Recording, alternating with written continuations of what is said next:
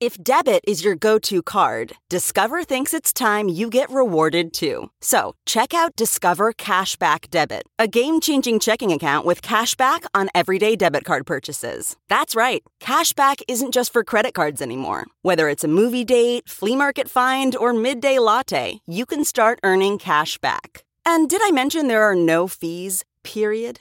Check out transaction eligibility and terms at discover.com slash cashback debit. Discover Bank member FDIC. This is a headgum podcast. Hi, everybody. This is Sammy here to tell you that we are taking this week off for Thanksgiving, but we hope that you enjoy this vault release of our recap of Twilight. This was originally recorded in August of 2021, and it also exists as a video episode that's available on our Patreon at patreon.com slash tsdw podcast if you're interested in checking that out. Uh, otherwise we'll be back next week with a new episode. We're going to be recapping terrified not to be confused with terrifier. Uh, so just if you're in the mood for some spooky movie watching this holiday weekend, check out Terrified on Shudder, and we'll talk about it next week.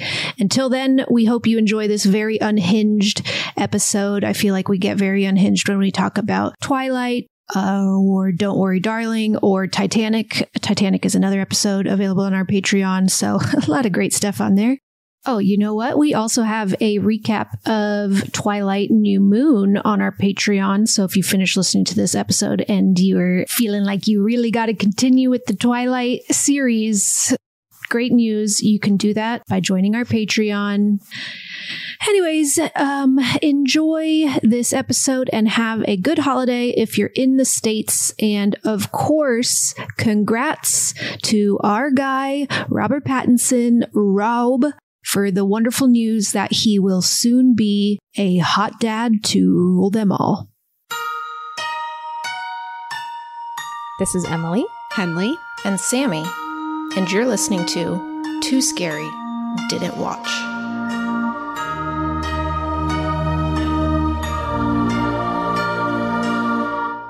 Hi, everyone. Welcome to Too Scary Didn't Watch. Um uh we just knocked on our headphones. It's about it's bonus episode number two for the month of august. This is well it's a video episode if if you're in 25 class inner circle. So you may notice we've got a couple couple of fun guests i would say. Um we are doing twilight as promised. And as promised we have brought along our dear friend and horror respondent, Joel, who has never seen a Twilight movie. Joel, Shocking. introduce yourself. uh, hey, everybody, I'm Joel, classic edition horror, spon- horror respondent. Um, yeah, I'm I'm very curious about this movie. Never seen it. Um, I'm uh, I've I, am of the age bracket of people who, uh, especially young men, who sneered at these movies when they came out. Mm-hmm. But I'm going to bring an open mind and an open heart and an open mouth full of sharp teeth. Oh my god! That's all we can ask. That's full, all we can ask. Full for. of sharp teeth. Wow! Not just two. Not just the. Not just the two. No way, man! A whole bunch. Bicuspids, incisors, molars, molars, wisdom yep. teeth. Wisdom teeth. That's yeah. No, I'm looking forward to this. I know you guys are passionate about it. I'm obviously a big Robert Pattinson fan, big Kristen Stewart fan, and to see them united on screen, man, what a dream that must have been. and Their origin is, story. And it is a dream. Did they have a combo name? I was wondering that, and I don't think so. They were just RPattz and so K Stew. Slightly before that was a bit, but no, because we had no. Bennifer and all yeah. sorts of things. No, yeah, just yeah, K Stew, RPattz. I don't know. Let's give both, them one. They both had their own nicknames that are hard hard to. Crob, Crobert. Crob. Crob. Crob. Ribston. Crobston. Robston. Crobston is pretty good. Crobston Patwort. Perfect. So um, maybe that's why they didn't have one. yeah, I was literally thinking this just today. And I was like, No? Yeah, I don't think that they did. How long were they And together for? Several years. I looked this up because I knew this would come up. Mm. They dated from 2009 to 2012, so four years. So a long time. It's a long basically, basically the entire duration of the Twilight franchise. Because the first one came out in 2008. That's where they presumably met and fell in love. Breaking Dawn Part Two came out in 2012, around the time that she had a public cheating scandal with Rupert Sanders. Wasn't that fucking crazy? Really Yeah, was. Wait, Because he was also married and much older. Yeah. Wait, catch us up on uh, the details of that cheating scandal. Something about Robert Pattinson saw them in a car. No, they got Paparazzi saw Oh, them. paparazzi saw it was them. on like cover of magazines he was the director of snow white and the huntsman that she was in and yeah paparazzi just caught them canoodling Mm. Canoodling. and that was the end of Crobert. Crobston. Cropston.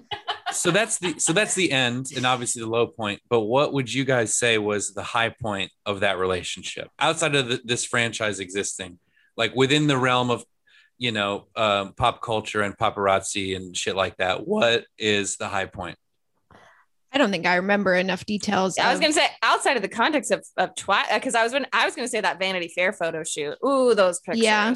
But that's Yeah. you know Twilight promo, but they're so good. We'll Yeah. show you, listeners. We'll show you. okay And Joel, any thoughts? no no no uh, nope it definitely feels like they were a relationship because they were both in an extremely uh, crazy situation together at the same time experience there it was the only other person on the planet who was experiencing the same thing they were experiencing Mhm. right. and they were just in a relationship because of it um they both Also- just seem like oddballs in real life. Yeah, I was gonna say a thing we know now is that they're both so weird. Like I feel like I Mm-hmm. didn't, I wasn't paying as much attention at the time, but I didn't, and obviously we didn't see where their like careers would go, but because they were just two megastars, like young hot megastars. But they're so they're both like very very strange. So the more I know about them now, because you know I really know them now, um, I think like maybe they actually were incredibly compatible. yeah maybe. maybe Um, it wish made them the me best. very happy when I think this was a few years ago now, but they were spotted getting a, a friendly drink together at Edendale, and really it made me really happy. I was like, It makes me God, happy too. I fucking want imagine imagine the best for them. being in that bar at that time. I would have dropped dead. For your listeners just a little bit of context one of our friends threw up in a bush at the edendale one Just for some context. just for some context, if you're wondering what sorts of things, uh, the full spectrum of the human experience can happen at Edendale. Robert Pattinson, in K Stew can get a friendly drink, somebody else can throw up in a bush. but I, I I, did- I I think it's an important piece of Molly context because Edendale. you did you did Molly.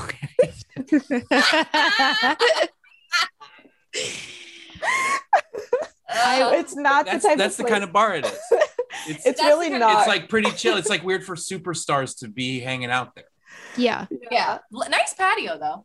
I once brought a selfie stick there on my birthday and took selfie stick photos in the photo booth. Get that photo booth lighting with a selfie stick. I rem- I remember that selfie stick. I remember that birthday, Sammy. That was a good birthday. so it was a crazy one. I remember that birthday. It was very fun. Um, should I tell you some stats about Twilight? You fucking better. Mhm. So it came out in 2008. It was directed by Catherine Hardwicke. It was written by Melissa Rosenberg, based on the novel by Stephenie Meyer, starring Kristen Stewart, Robert Pattinson, Billy Burke, Taylor Lautner, and Peter Facinelli. Facinelli? Facinelli? Love Sounds him. right. Carlisle. Ah, Ugh, Carlisle. yeah. Oh, I forgot to look up the. I gotta know the Rotten Tomatoes. Ooh, I'm gonna guess. Okay, let's guess. Let's guess. I'm gonna say 43. No, 50. I have no idea. I bet those. I bet the next bet the ones are lower, but I bet the first one's like 50. You're I pretty guess- close. Okay. what is it? 49 Okay. and Metacritic is 56 and IMDb 5.2. Fair. Yeah. Hmm. But I think you're right. I think the later ones got really slammed, even though pff, they're all really good. Yeah, New Moon's got 28. New Moon's my favorite. Ooh. 'Cause it the most uh, Taylor Lautner. Yeah, I'm Team Jacob, which will come as a shock to many because nobody is It is Team Jacob. Nobody in the world except for me. You're the only one. Yeah. What makes you Team Jacob? Um, I think it's mainly because the thing that I like about the movies is that they're just so so stupid, and Jacob is like the stupidest character, and his dial it's like so cheesy, and it's I just laugh nonstop when Jacob is on screen. and he and like the thing is at least for for me like everything the dialogue for everyone is very stupid everyone is everything about these movies is like really extreme but robert pattinson obviously as we know is incredible kristen stewart it's not her best performance but i still love her in these movies taylor lautner is bad and he and he's doing a bad job with bad dialogue in a crazy situation and so it's just everything about it is like what Also, yeah, he was I, he was 16 in the first film, so he's pretty Mm. young. Yeah. And that's a wig he's wearing, right? I mean, oh in the, first one the wig is Yeah, like Henley.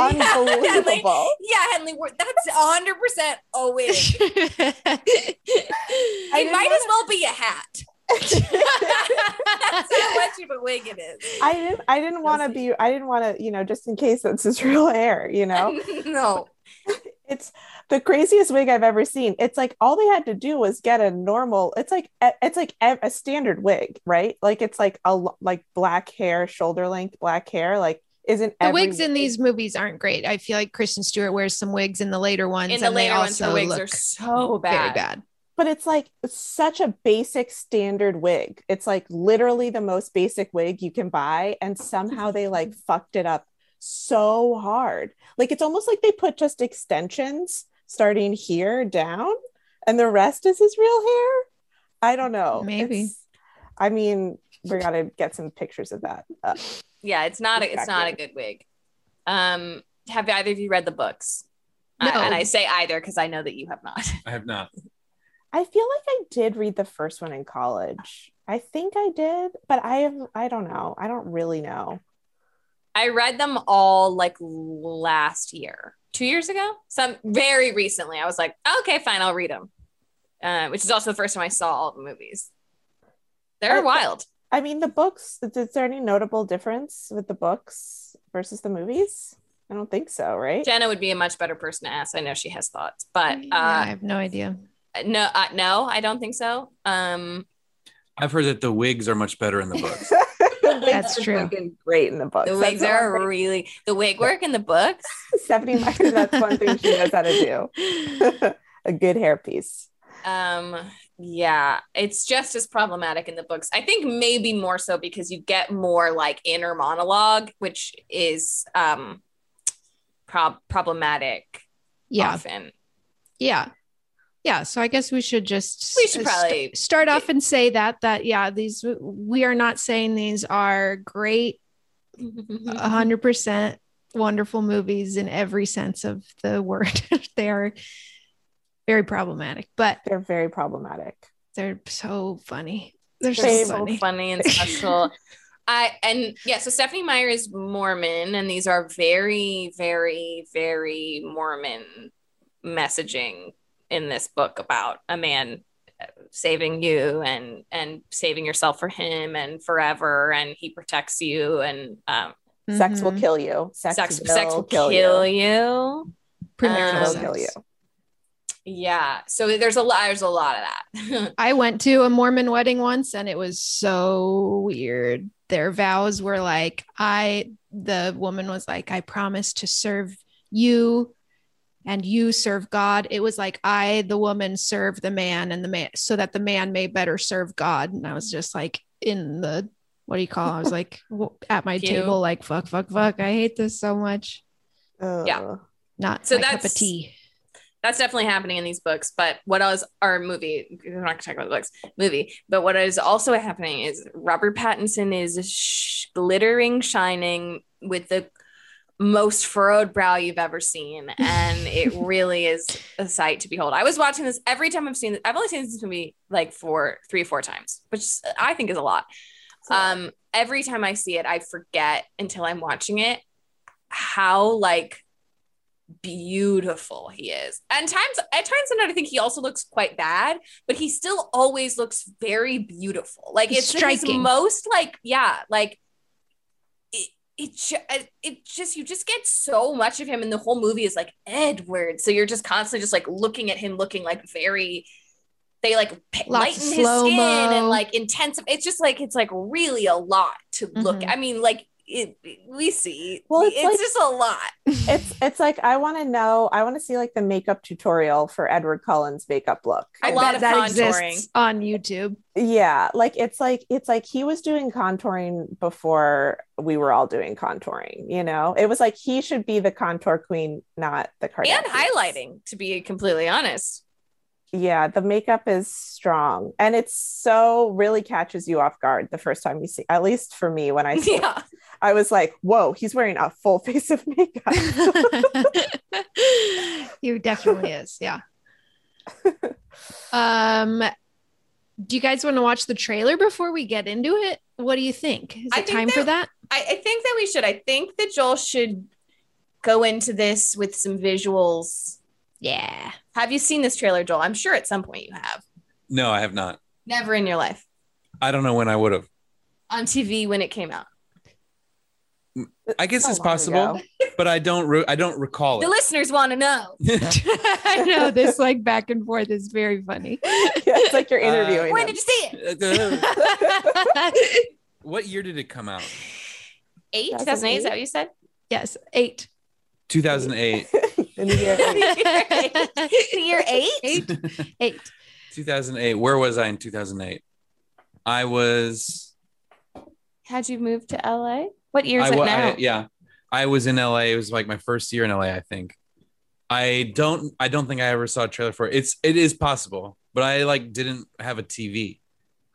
Well, I'm excited here for you first. to see this and to. Emily. um, I'm excited for you to see it because I think something that is very distinctive about the movie is like the production quality and the lighting and the color. and- Sammy, did you say budget? Because No, I would be look it because it does it is like the craziest looking movie, and, and also I guess 2008. But it's everything honestly looks so bad. But they had to have spent so much fucking money on this movie. Budget was 37 million. Oh, that's not a lot. That's not actually that crazy. It Yeah, made it's not that bad. 407 million. Okay, so they should have spent more. I know where the money should have gone. One thing that Joel, I hope they highlight is that they do so many 360 shots. There's so many just like dramatic, like 360 shots that are I with like synth 2000 synth electronic guitars in the background. The camera work is really. Now I'm like, Joel, you just have to watch this. Movie. I mean, you Ah. kind of do just have to watch the movie. but I we'll- guess we'll see what we get it. to see in the trailer. Maybe we'll get maybe we'll get a good a good peek. Let's take a look. Let's take a look. and let's take a look. You're impossibly fast and strong. You gotta give me some answers. I'd rather hear your theories. I have considered radioactive spiders and kryptonite. It's all superhero stuff, right? What if I'm not the hero? What if I'm the bad guy? You know what you are. Your skin is pale white and ice cold. You don't go out into the sunlight. Say it out loud. Say it. Vampire. Are you afraid? No. This isn't real. This kind of stuff just doesn't exist. It does in my world. I just want to try one thing.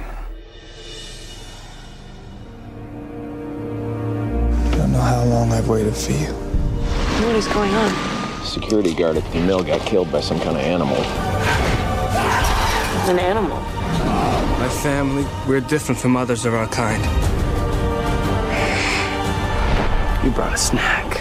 What, nobody's coming after me? The hunt is his obsession. He's never gonna stop. I'd rather die than to stay away from you. You are my life now.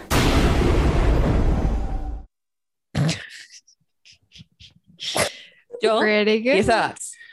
Couple quick thoughts. Uh, first off, the first thing that hits in that trailer is how horny it is immediately because the first thing that happens is you hear a woman breathing, um, Like, like bed breathing.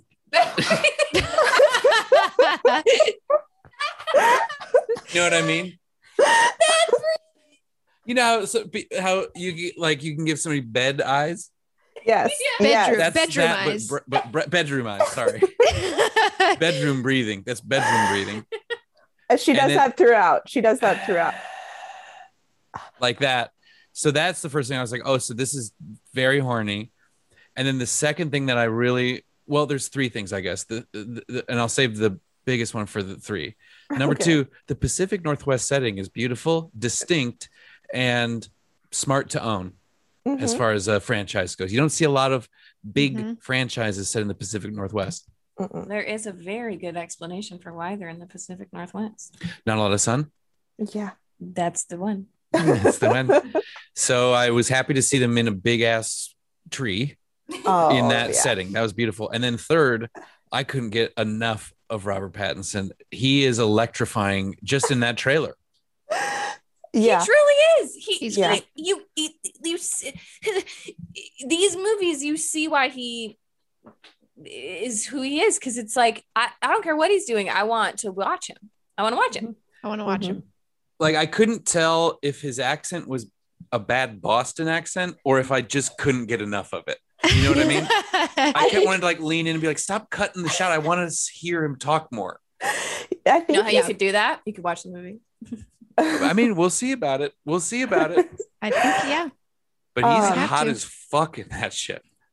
he is he is super hot and also i think one thing about his accent is that he's trying to talk like he's like old timey like he's like from the olden times and There's so a that- lot going on with it. yeah so he talks in this like formal way um which is n- no no real accent that exists in I He think it was- the real world I think it was also his um, first movie where he had to do an American accent. And he said that he had no training. So he's just winging it.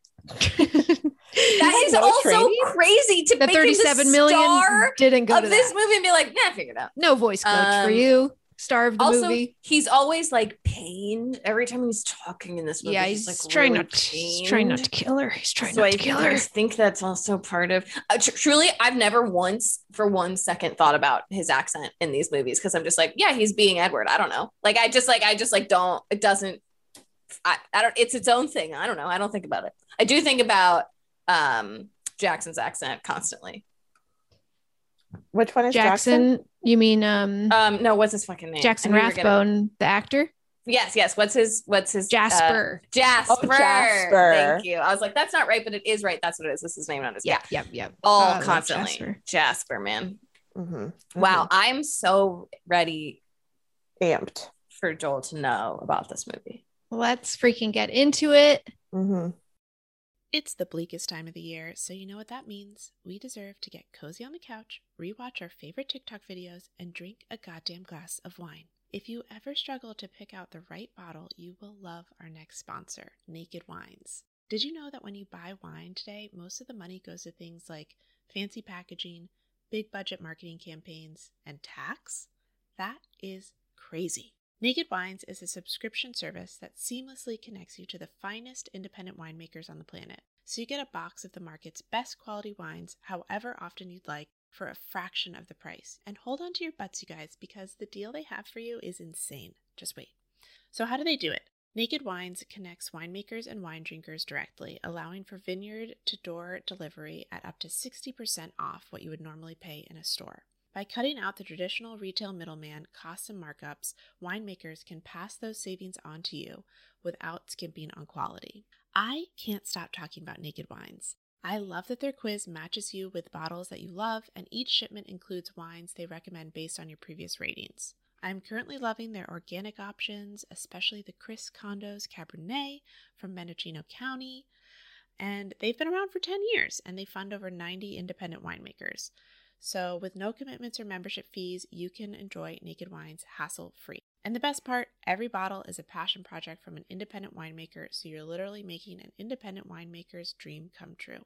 So head to nakedwines.com slash too scary and enter voucher in the top right when you get to the website and put in too scary for both the code and password to get six bottles of wine for just $39.99 with shipping included.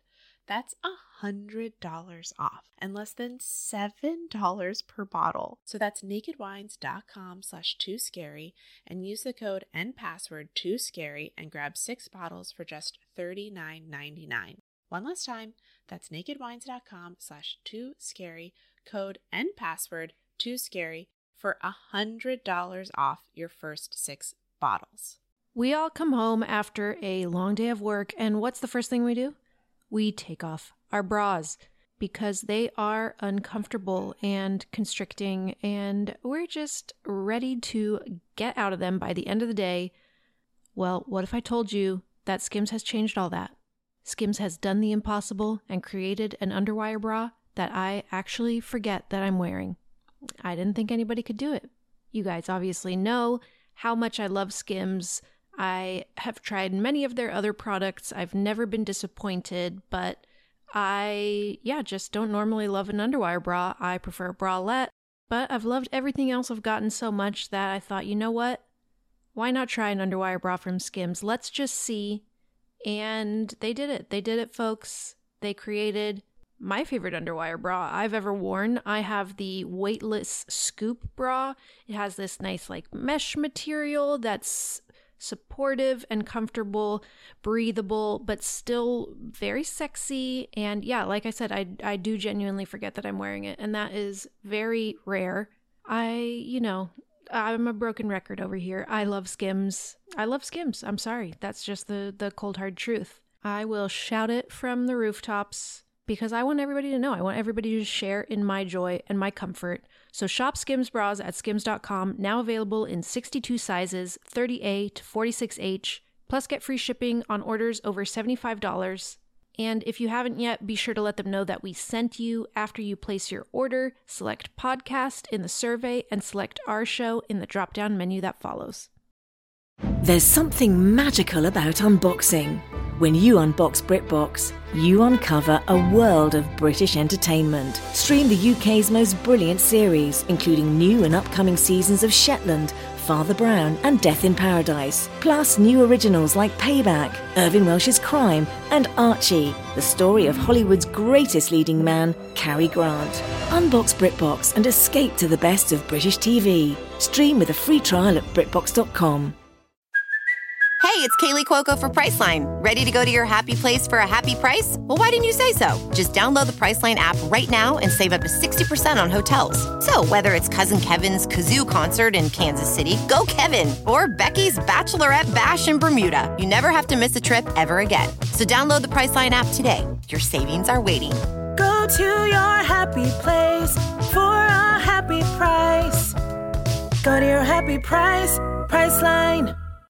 Yeah, again, I didn't really write very detailed notes, but the the basic setup is that Kristen Stewart, Bella Swan, moves from Arizona. Arizona, to Phoenix, yeah. to uh to Washington, Forks, Washington, which is where her dad lives. Her mom and dad are divorced. Her mom is in Arizona, but is dating a baseball player that has to move around a lot for work, and er, and so she's like, I'm just gonna go live with my dad for a bit. She's super angsty. Uh, we get a, lo- a lot of use of voiceover. Um, and her dad is named Charlie, played by Billy Burke. I'd say hot dad. Correct. Definitely.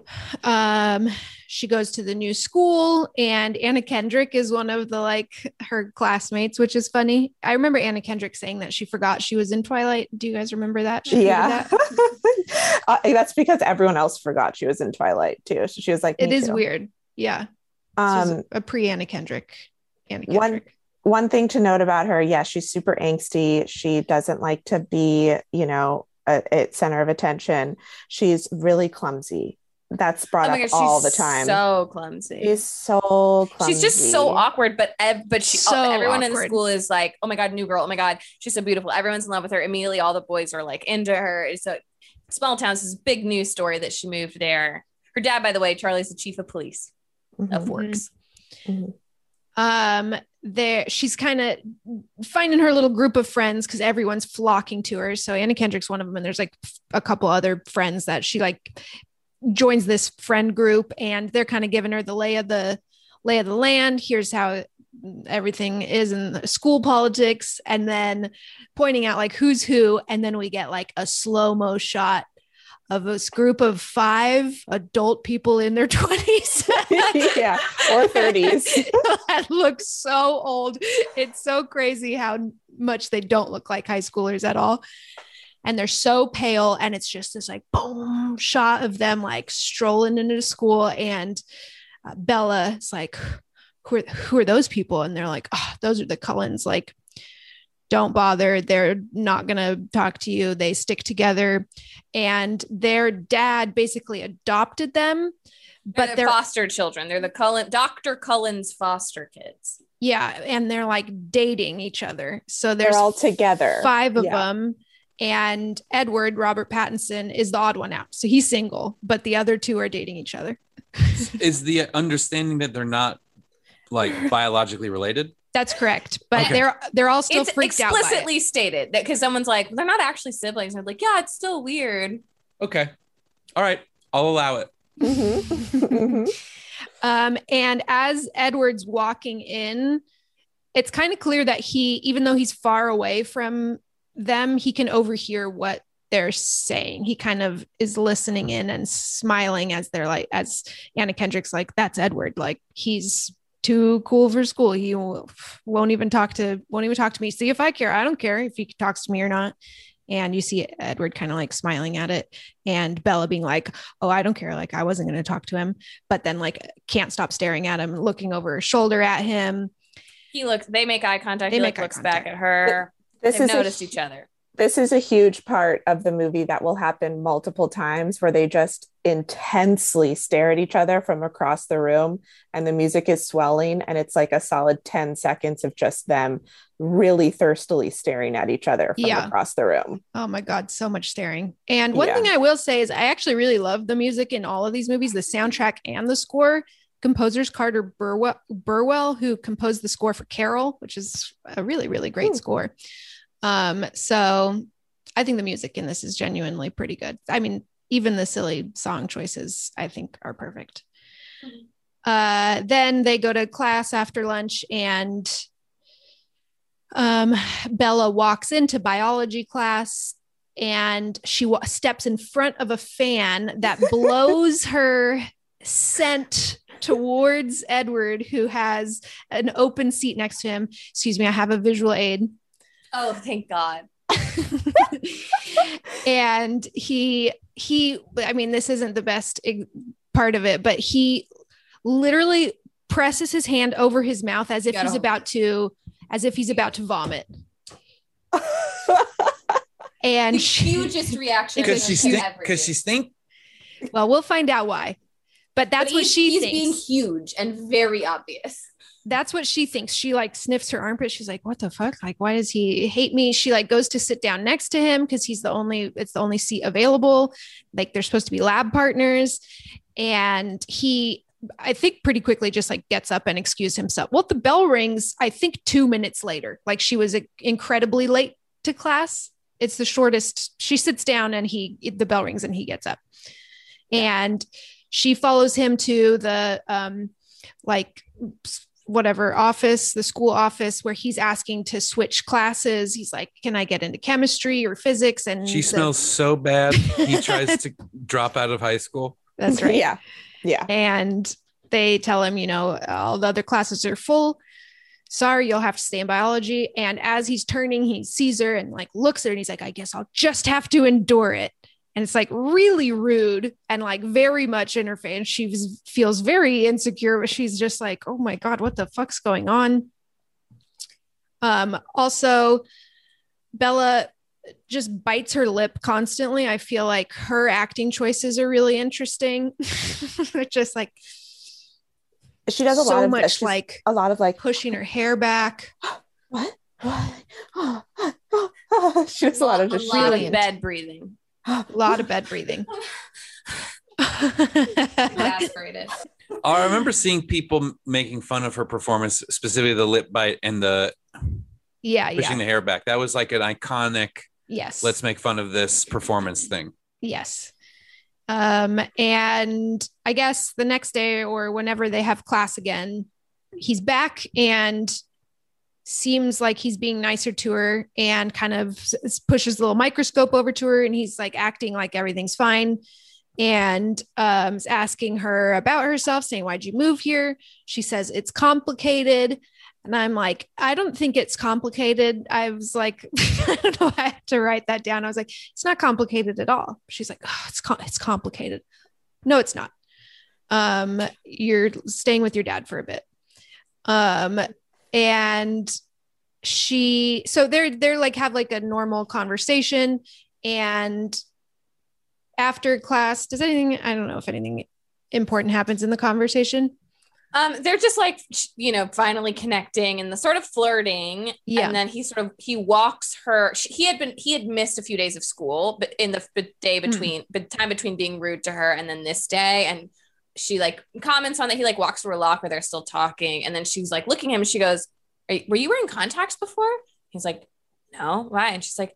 Oh, your eyes are really like your eyes were black the day that I met you, and now they're like like a golden, like a light golden brown and he's like and he and he goes yeah it's the fluorescence and then just like turns away and like He leaves her out storms- her he locker and storms she's off. like hey He's real hot, real hot and cold with her. real hot and cold Yeah, and it only makes her want him more I know it's it's like the so bad. perfect like it's really he- bad when a, a- the guy's an asshole to her and it makes her like really like him. She's like, yes, that guy, that guy who's so mean to me. More Is of this, movie big in like um what's that like the the what is it when um guys nag women? What's that called?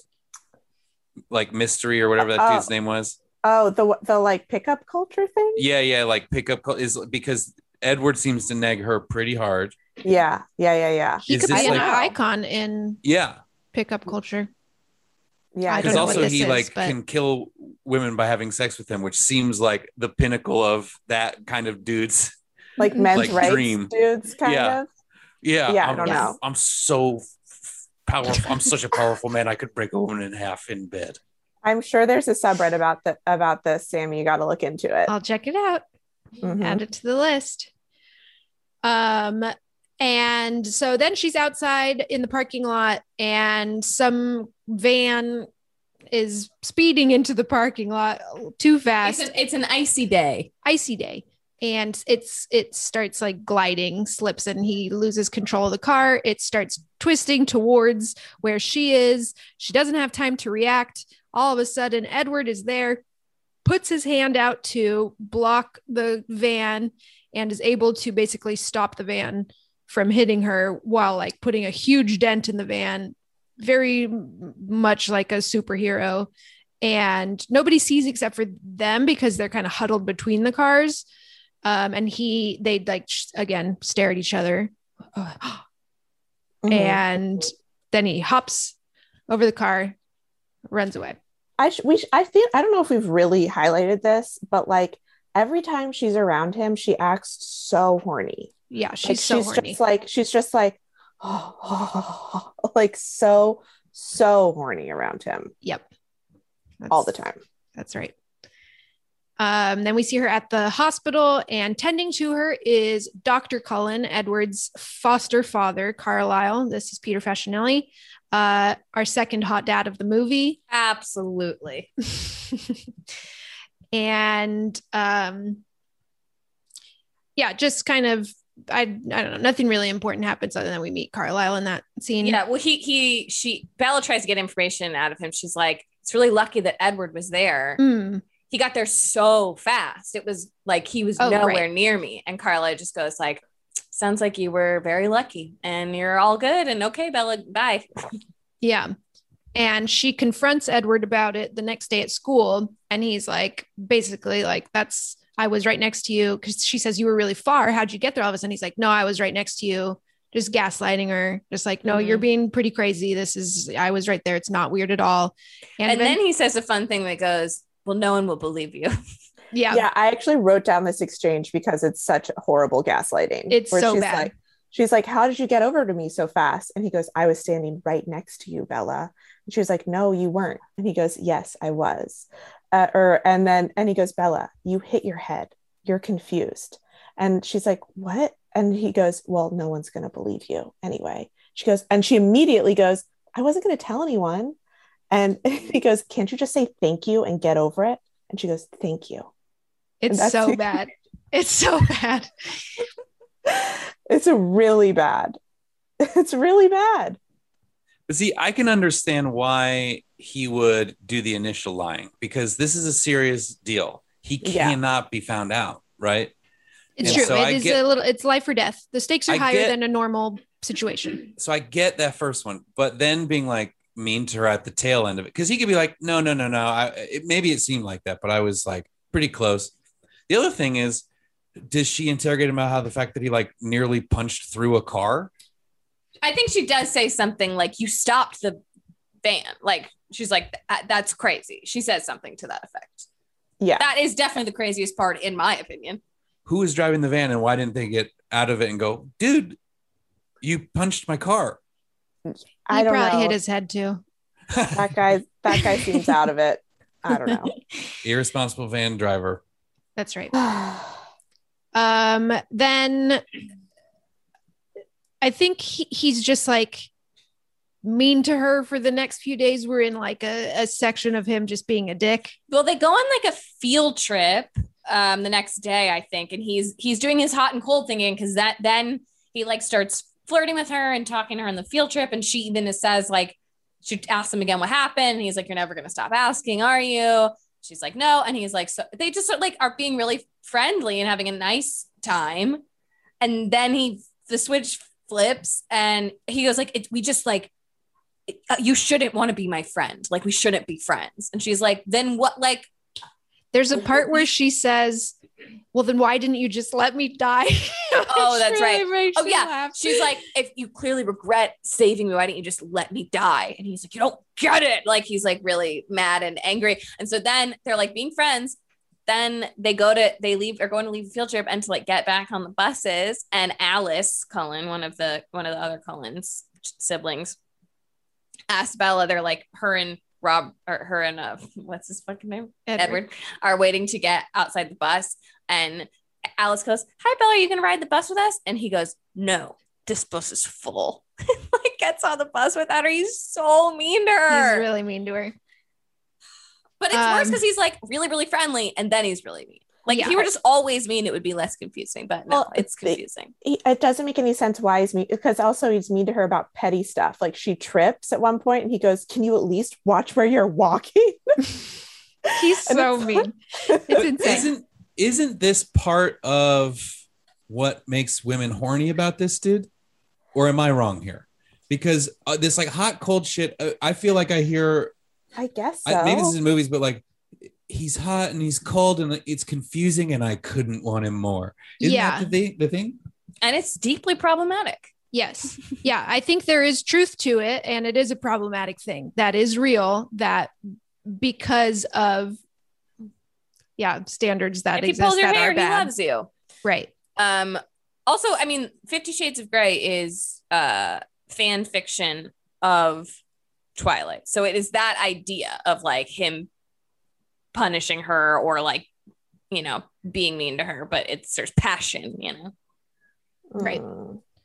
Um, and so, oh, and I didn't mention, but earlier, uh, back at her house, sh- her dad gave her a car that was like fixed up by Jacob. So we met Jacob a little earlier in his in his um wig. And we learn in his wig. And Jacob, Jacob and Jacob's dad, Jacob's dad is friends with um Charlie, Charlie. Bella's dad. They've been friends a long time. She knew Jacob when she was like a little kid. Jacob and his dad live on the reservation. Um, So he doesn't go to the same school. He, goes to doesn't go school the on the reservation. school, but they like know each other. And yeah, that's how we met. We met Jacob and saw his bad hair. And why does he have a wig?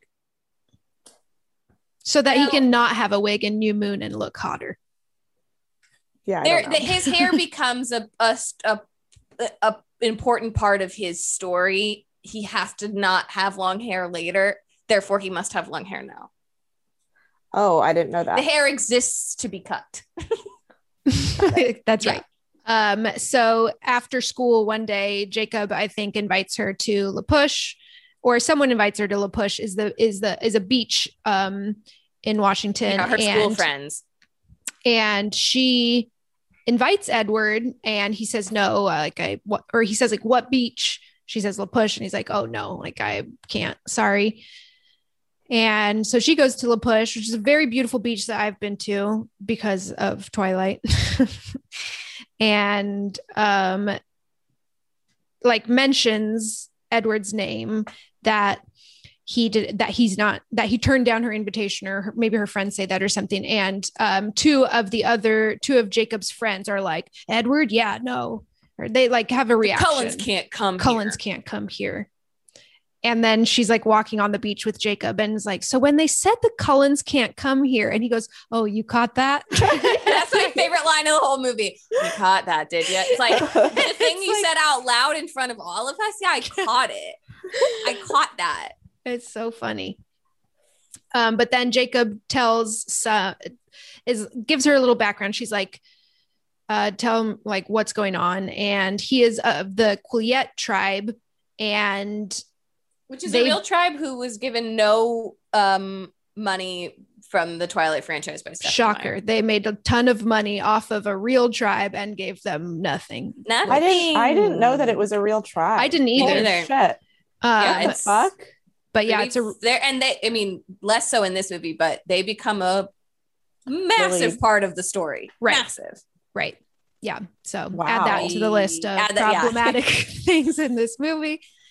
Um, and he says basically, uh, it's told that the Quileute descended from wolves and the Cullens descended from something else. Do you remember what they say? He just says a rival. A rival. Oh yeah, a rival yeah. tribe, and we're getting in this as he's telling us this like sepia toned flashback footage. I love the flashback footage. like whenever they do, it's like uh, people who uh, like we see Carlisle and like some a, a few of the Cullens dressed in like old timey period clothes. So a couple questions here. My first question is is the implication that the Cullens are a native tribe? I think it's just that they've been around for a very long time. So they are written into the native the native tribe like the lore of whatever they've passed Jacob- down. Jacob doesn't necessarily believe he's like this is a legend that's told as like the Cullens, whatever tribe they're from, or like the Cullens were like a rival tribe, and that deal was struck that they can't hunt or they can't be on our land, so we're, we're like live and let live. And Jacob's like, I know this is like it's silly, it's stupid, but we're seeing in a flashback that like at least what we're seeing is Carlisle and these exact same Cullens, but Jacob doesn't necessarily know that. Yeah, she that says. sense? She says, "Wait, didn't the Cullens just move here from Canada?" And he goes, "Move back from Canada." And she's like, okay. It's Alaska, hen. It's Alaska. Oh, Alaska. I always get those two places confused. Canada, Alaska. It's all north, you know. Um, but I didn't know that Jake. I thought Jacob was just kind of like smoothing things over for her. I didn't know that he also doesn't know in this moment. At this point, he does not know. I didn't know that. Um, I will say it does not make sense, but that's okay. that's fine. they have a Um, treaty. They have a treaty. Okay. I get it. Uh, yeah, and and like also like you know the implication is like there are werewolves and vampires and like that. Obviously, it- those don't mix, and there are treaties in in uh, history between these things. That's like uh, the underworld movies. That's their whole thing Yeah, too. yeah. So yeah, I, I Lycans. yeah, so I can get that. I don't think it quite makes sense that uh, these incredibly white, uh, famously pale family would have been uh, considered like a rival tribe or something. Maybe that's like just a, a the the word that is used. But I guess like whatever. My second question is: so they go to this flashback, but there's been no other real setup for who these people are. So like, if you went in blind, you'd be like, "What the fuck am I watching?" yeah.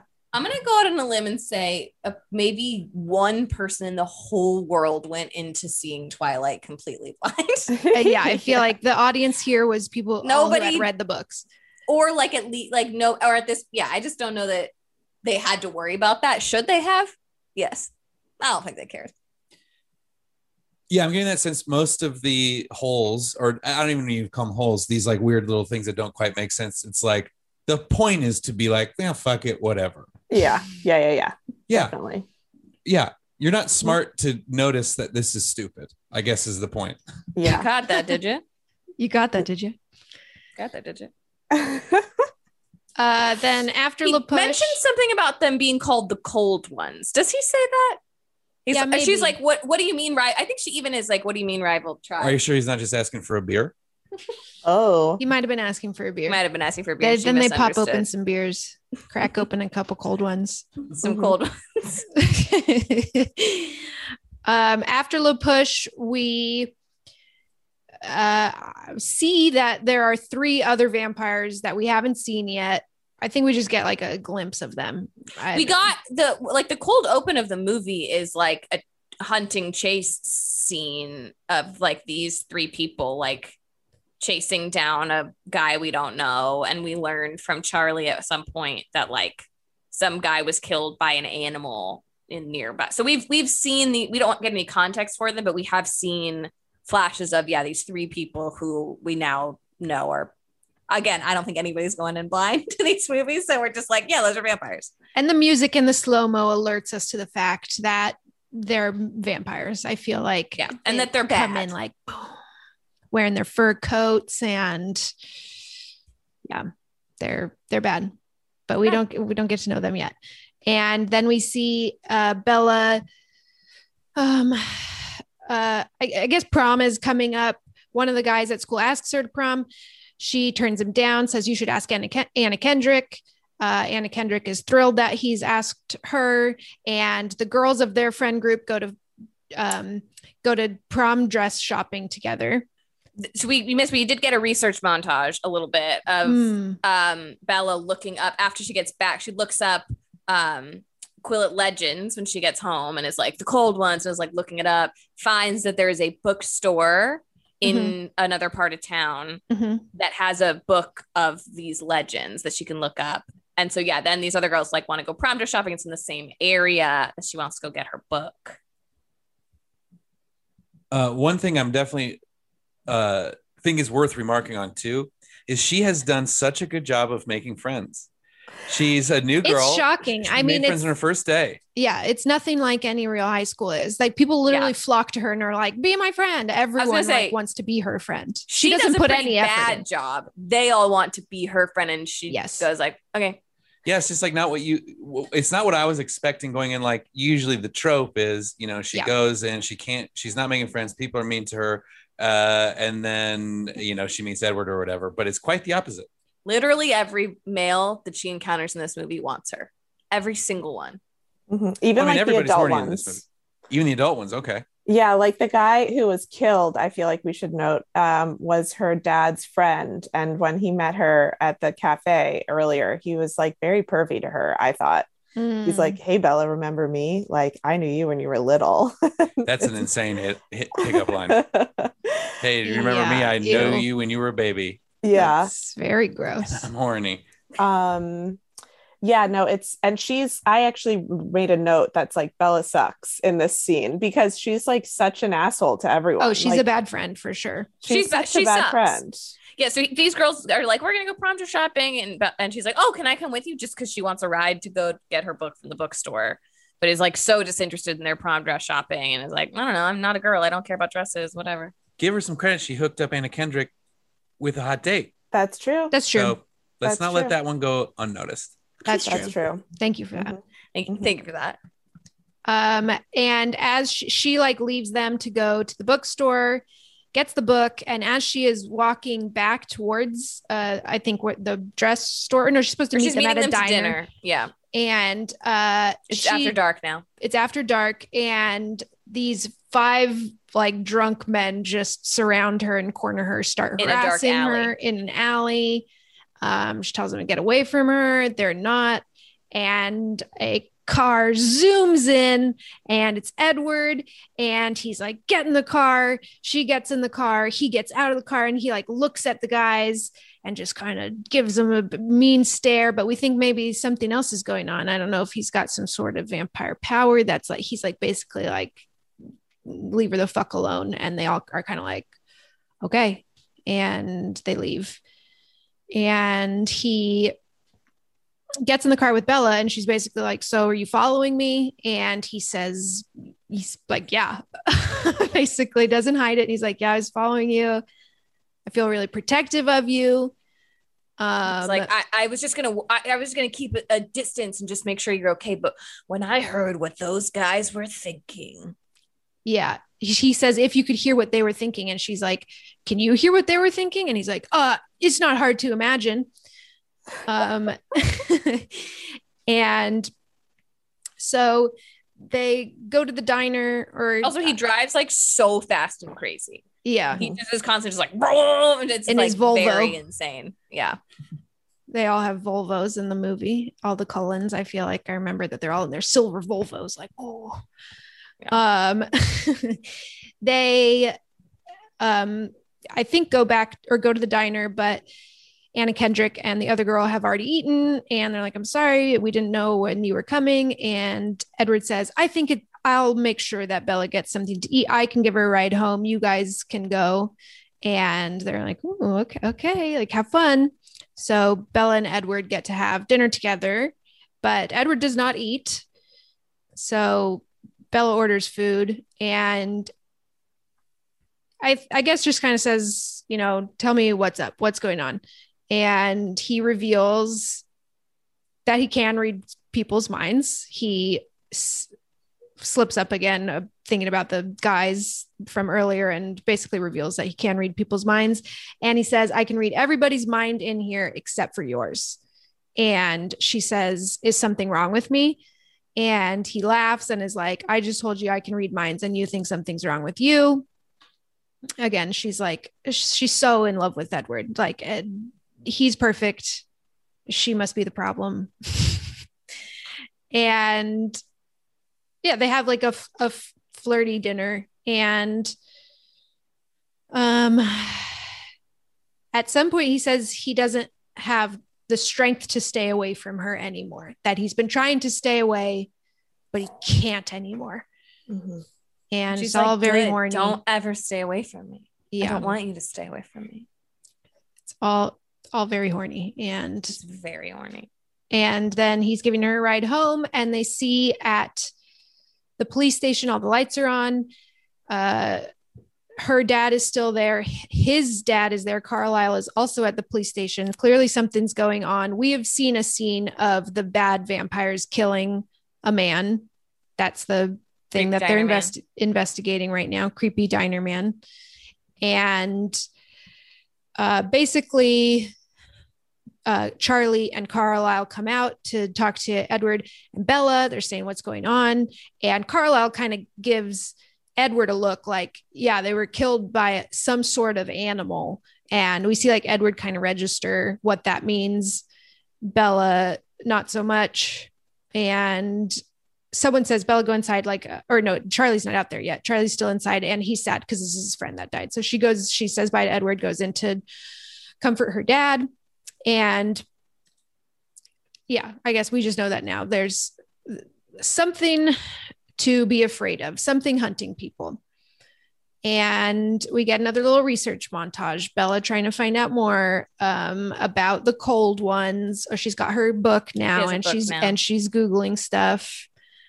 Um, and yeah, basically just comes across a lot of vampire mythology and is piecing things together. Oh, because when when Edward also when Edward drove her home from dinner, at one point, um, she goes to like touch the thermostat or what or like the thing, and he goes to do it at the same time, and she touches his hand. It's the first time they've ever touched skin. She touches hand and is like, "Oh, "You're so cold."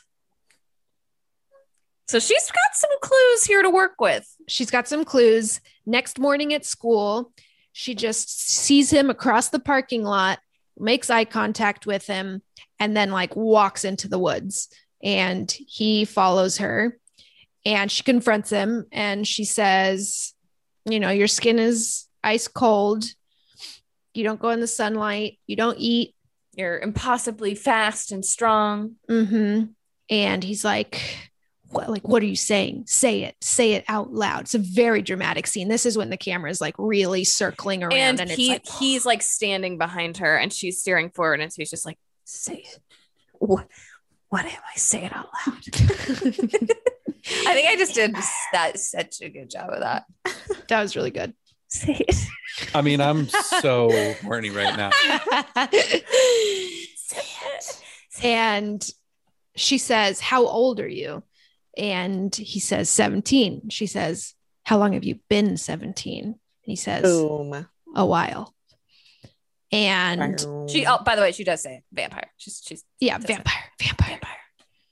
And then he kind of starts having a little put it, he puts on a little bit of a show. and we gotta I, I, we have to at least find this clip, Joel. You must see just this clip it's very funny. It's oh because because she says she's like I'm not scared of you. Oh yeah, And- he's trying and- to show her why he, she should be scared of him. And, yeah, and he's like you should be, and then he yeah he puts on a little show. He's he's pulling tree trunks out of the ground, showing how strong he is. Oh, he okay, this speech is like- on. Eh, okay, sorry, I just love this. I love this speech. She goes like everything about me is meant to draw you in. The way I look, my voice, the way I smell, and then he goes. As if any of that matters. And this is when he's like really upset to be talking. As if any of that matters. As if you could outrun me. And he like zooms across the room. Um, or like as if I would need that. And he like grabs a tree branch and like throws it across As if you the could fight me off. How did you go? And jumps up into a tree. Unless you could fight me off. What's he Um, so mad about? He doesn't want to be a vampire, Joel. He doesn't like to be the monster. And he doesn't like being as tempted. He's so tempted by her. It is her fucking fault, that bitch, for making him want her. the best is when he spider monkeys her like across the forest. well, that's not that, That's not yet. That's not yet, Henley. oh no. Well, that No, that does happen. They do. They do. the- not the They do it a monkey few line. times, I guess. You're right. You're right. You're Yeah, right. He they does do put her on his back and then he runs. I mean that's that's the best part. There's a line in this movie that uses the word spider monkey. Oh yeah. Yo yeah. Um He And says, he- "You need to see me in the sunlight." right. He also tells her he's like, I've wanted to drink your blood since the day I met like his like he was he explains that that's why he like was that way in biology because he was like, I caught your scent. and urge it was, like, overwhelming. over I've never wanted to drink somebody's blood as badly as I want to drink your blood. It's like he calls her you're my own personal brand of heroin. Oh yeah. Oh yeah. Oh it my feels good to be it feels good to be wanted so bad. you All I want is for a man to tell me I'm his own personal brand of heroin. What's wrong with that? Why doesn't he get that hungry for all the other people around him? That's a good question, Joel. 'Cause she's special. She's special. She's really he needs her. Because he's just so in love with her, just her. Just But her. he's got to eat. Wow. Oh, he explains He that says they're my family vegetarian. my family are different from others of our kind. We we call ourselves, but he he this he likes. This he thinks is funny. We call ourselves vegetarian because we only eat the we only drink the blood of animals. But it's like a human. Oh oh, he's like it's like a human living only on tofu. It would keep you strong, but you'd never be satisfied. And then he goes, wouldn't be like drinking your blood. Um, yeah. then he says, "You need it. to see me. You you need to see me in the sunlight." Throws her on his back, zooms up the hill to like one little beam of sunlight, and it's like, like it's like it's so funny. It's so funny. There's one little beam of sunlight, and he opens his jacket and lets the sunlight hit his face and chest. And you better believe he's sparkling and glowing. And he like turns to her with this face like he's so disgusted with himself, like I'm a monster, while he's just sparkling in the sunlight. She's like, You're beautiful, you're beautiful. And he's like, This is the skin of a killer.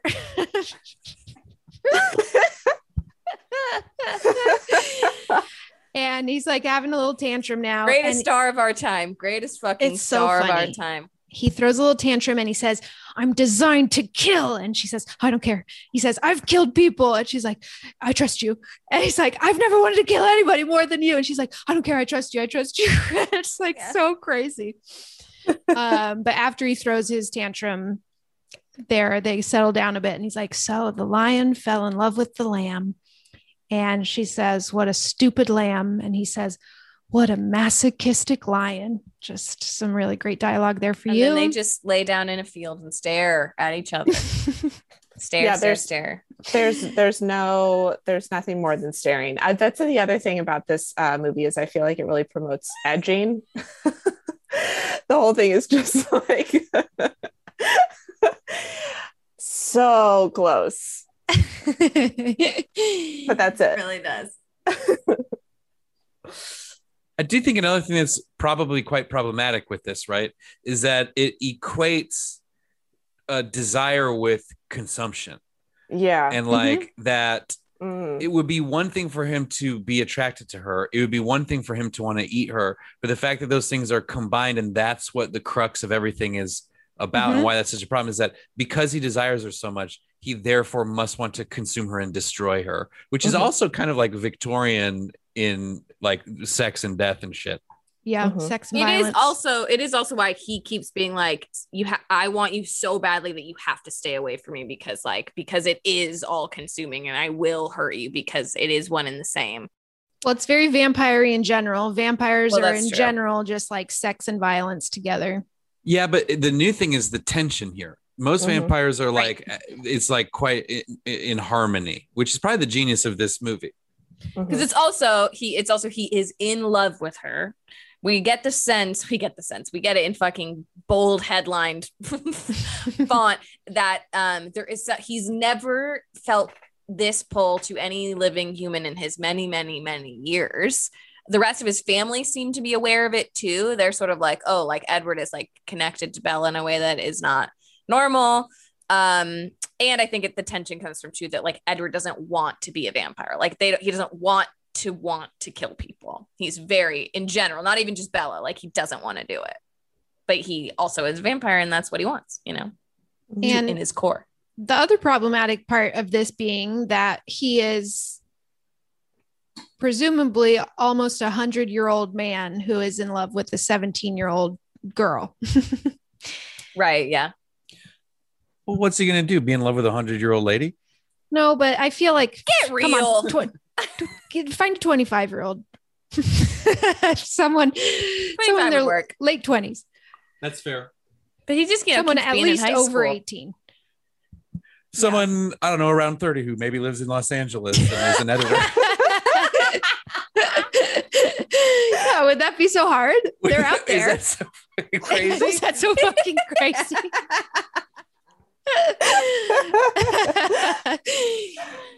Um, but okay, so after they've had this this moment, then they're they decide to go all in and they show up at school together the next day. He's giving her a ride to school. He's wearing sunglasses. He's got his arm around her.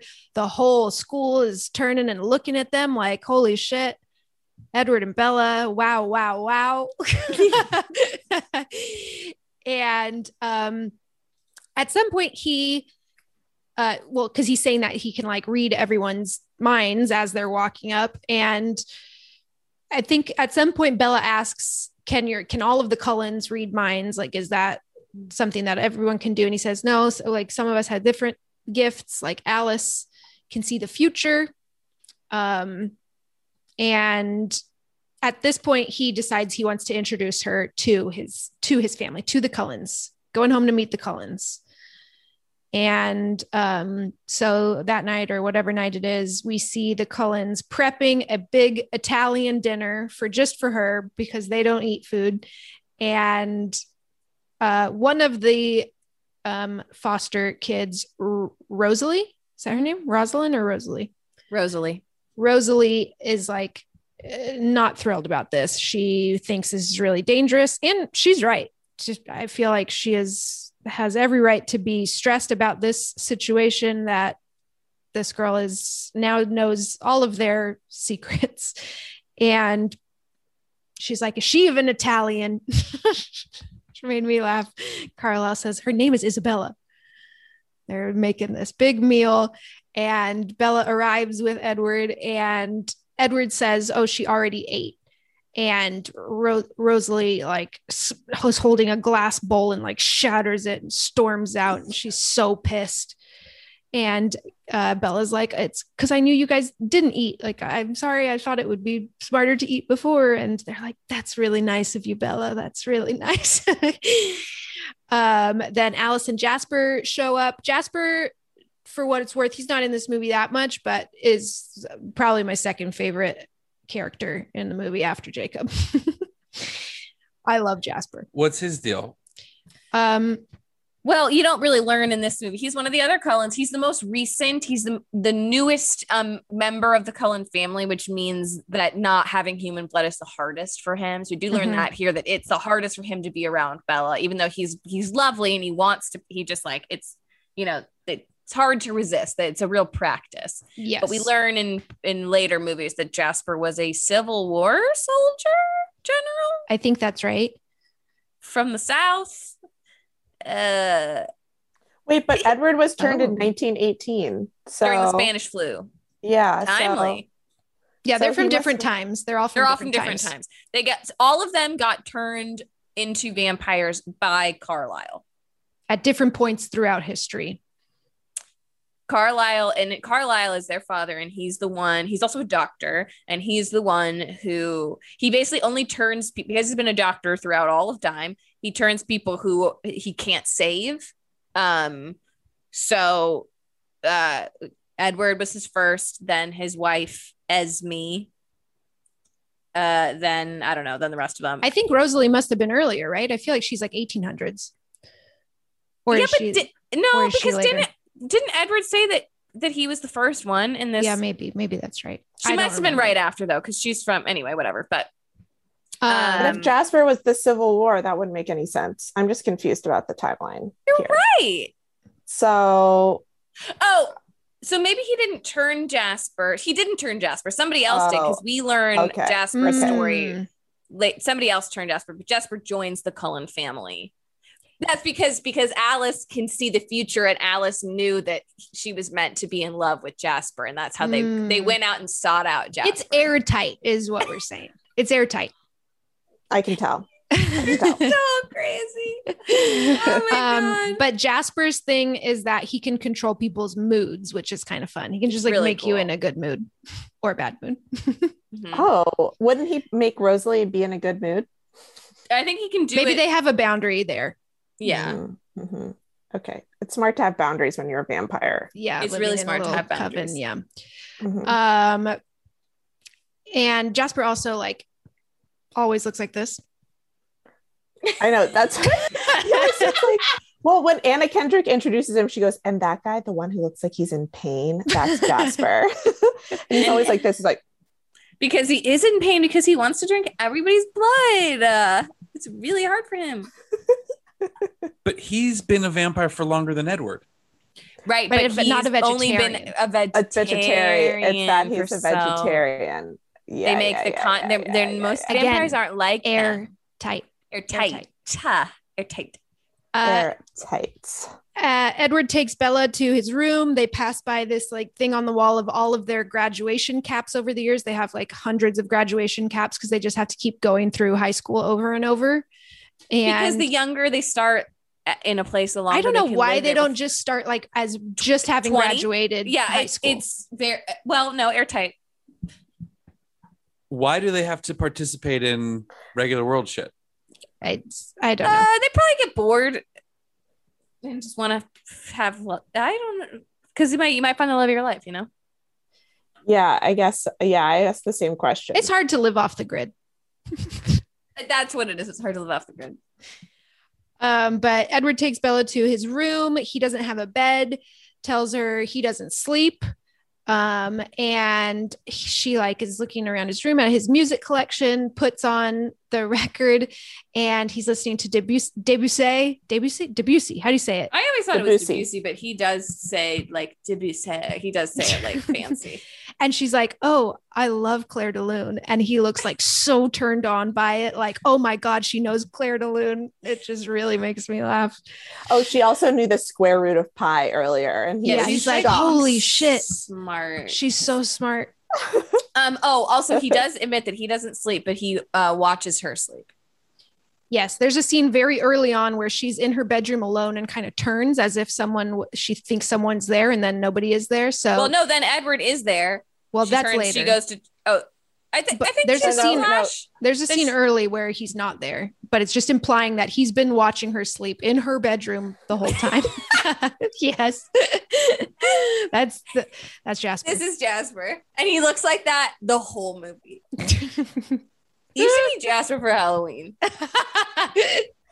Oh man, and you can be Alice. We'll just paint your face white. yeah, you just need tons of like white powder makeup.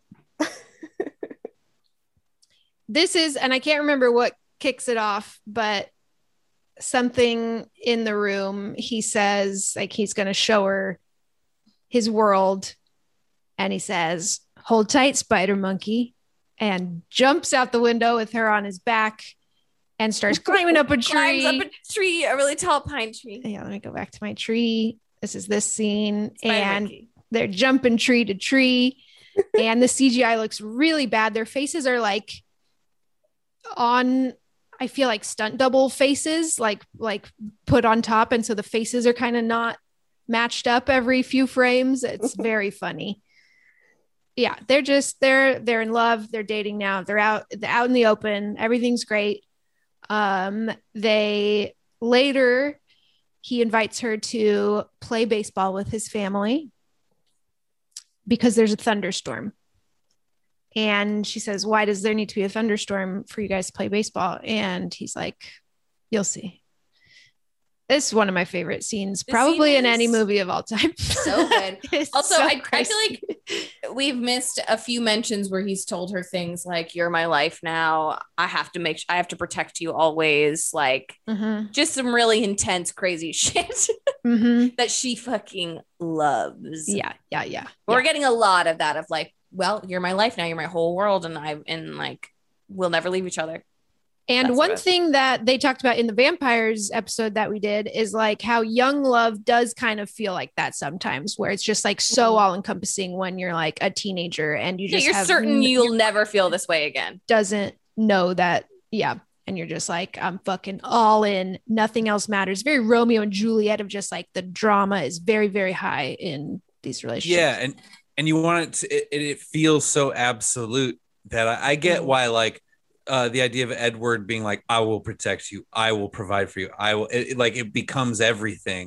Mhm. and i i get that. I get that feeling. I feel like that's in like in a like a like metaphorical way like a pretty decent representation of what it feels like to be in love with somebody when you're like 16 Yeah. and he like tells her so much like uh, I've been waiting my whole life for you because he's you know because he's 100 years old he's there's also this feeling of like it is meant to be because it is ju- it is me somehow. Like it is we are meant destined to be together. Alice has like seen visions of of uh, uh Bella already because Alice can see the future and is like I think she says at one point like she's going to be one of us. Um at some point. I don't know if I've spoiled that, but she like so anyway. No, whatever.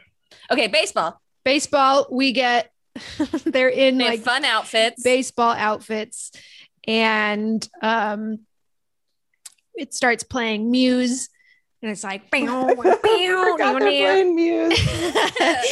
it's super massive black hole. by yeah Muse. yeah and um uh bella is gonna be the ref basically just like call the shots.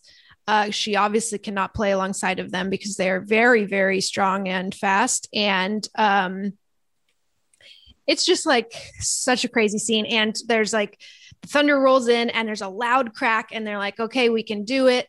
Alice throws the ball and uh Rosal- rosalie yeah like This is hits their, it. They're they wear the craziest outfits. they're too. really funny it looks like a my chemical romance music video yes that's exactly right and they hit the ball so hard that it sounds like th- thunder or like a yeah thunderclap so that's why it has to be in a thunderstorm. I would kill him. and and so th- she hits the ball it's going so far edward's chasing after it and uh but rosalie's trying to run around the bases and bella like turns to the mom as esme and is like that's got to be a it's got to be a home run right and Mhm. esme goes edward's very fast Edward's very like, fast. i wouldn't be so sure and sure enough edward gets to that ball and throws it back and they get Rosalie out, who is again very mad. She's just angry the whole time for the whole movie. And they're they're playing the base playing their baseball, and then we see those three bad vampires strutting up in slow motion.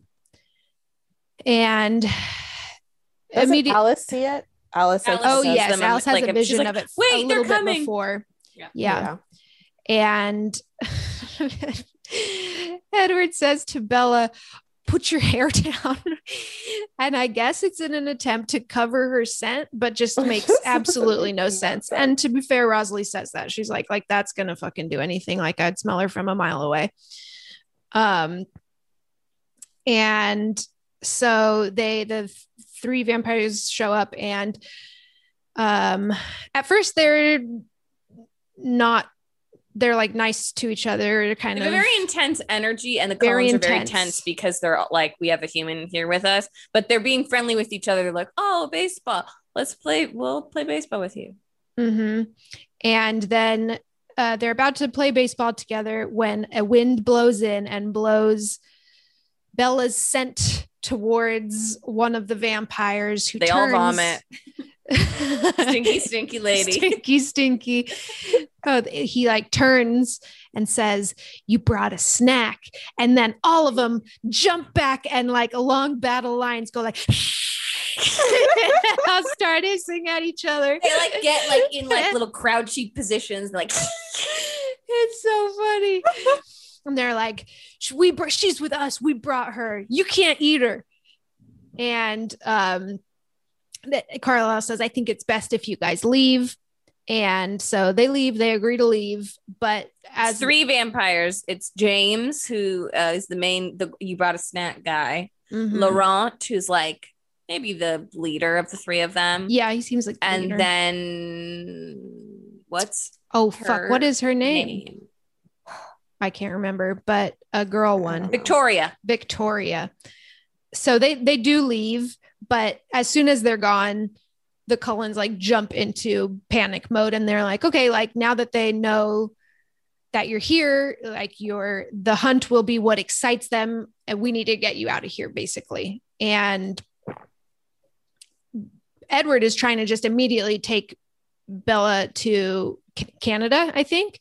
And she's like, Well, I can't leave Charlie, my dad. And so he's like, Okay, they construct this plan to basically. Edward read James's mind. Uh, also, Oh. by the way, because Hmm. Edward can read minds, and he's like, I read James's mind. He he's he thinks it's really fun that like you're with me. He's gonna hunt you down. Nothing's gonna stop him. because James's like special trait is that he can track people, right? I guess my question is Is she like the most delicious human that ever lived? Is that the expectation here? She smells so good. No, she does that. She does to Edward, but but this is that um James is just an asshole and he knows that Bella is important to Edward. So he's like, "Oh, I'm going to kill that human." That's so it makes it me. more exciting for him. But he realizes that that would create a huge problem, right?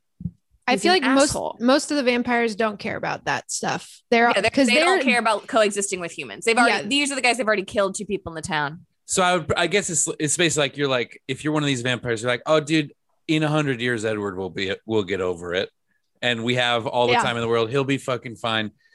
He, like this will be funny. Also, he's like a cocky little bitch and he doesn't care. And he's like, I don't care if I make Edward. He thinks he's like the strongest, hottest shit in the world. And he's like, I want to kill that human. That would be fun. I mean, also, he's probably been alive for a long time. He's bored as hell. And is like, I just imagine if you've been alive forever, you're constantly bored because I would be, especially if you can't sleep or eat. Oh my God, nightmare. Um, Nightmare. So, yeah, that's he's just like, oh, this is my new game. I'm going to kill Bella.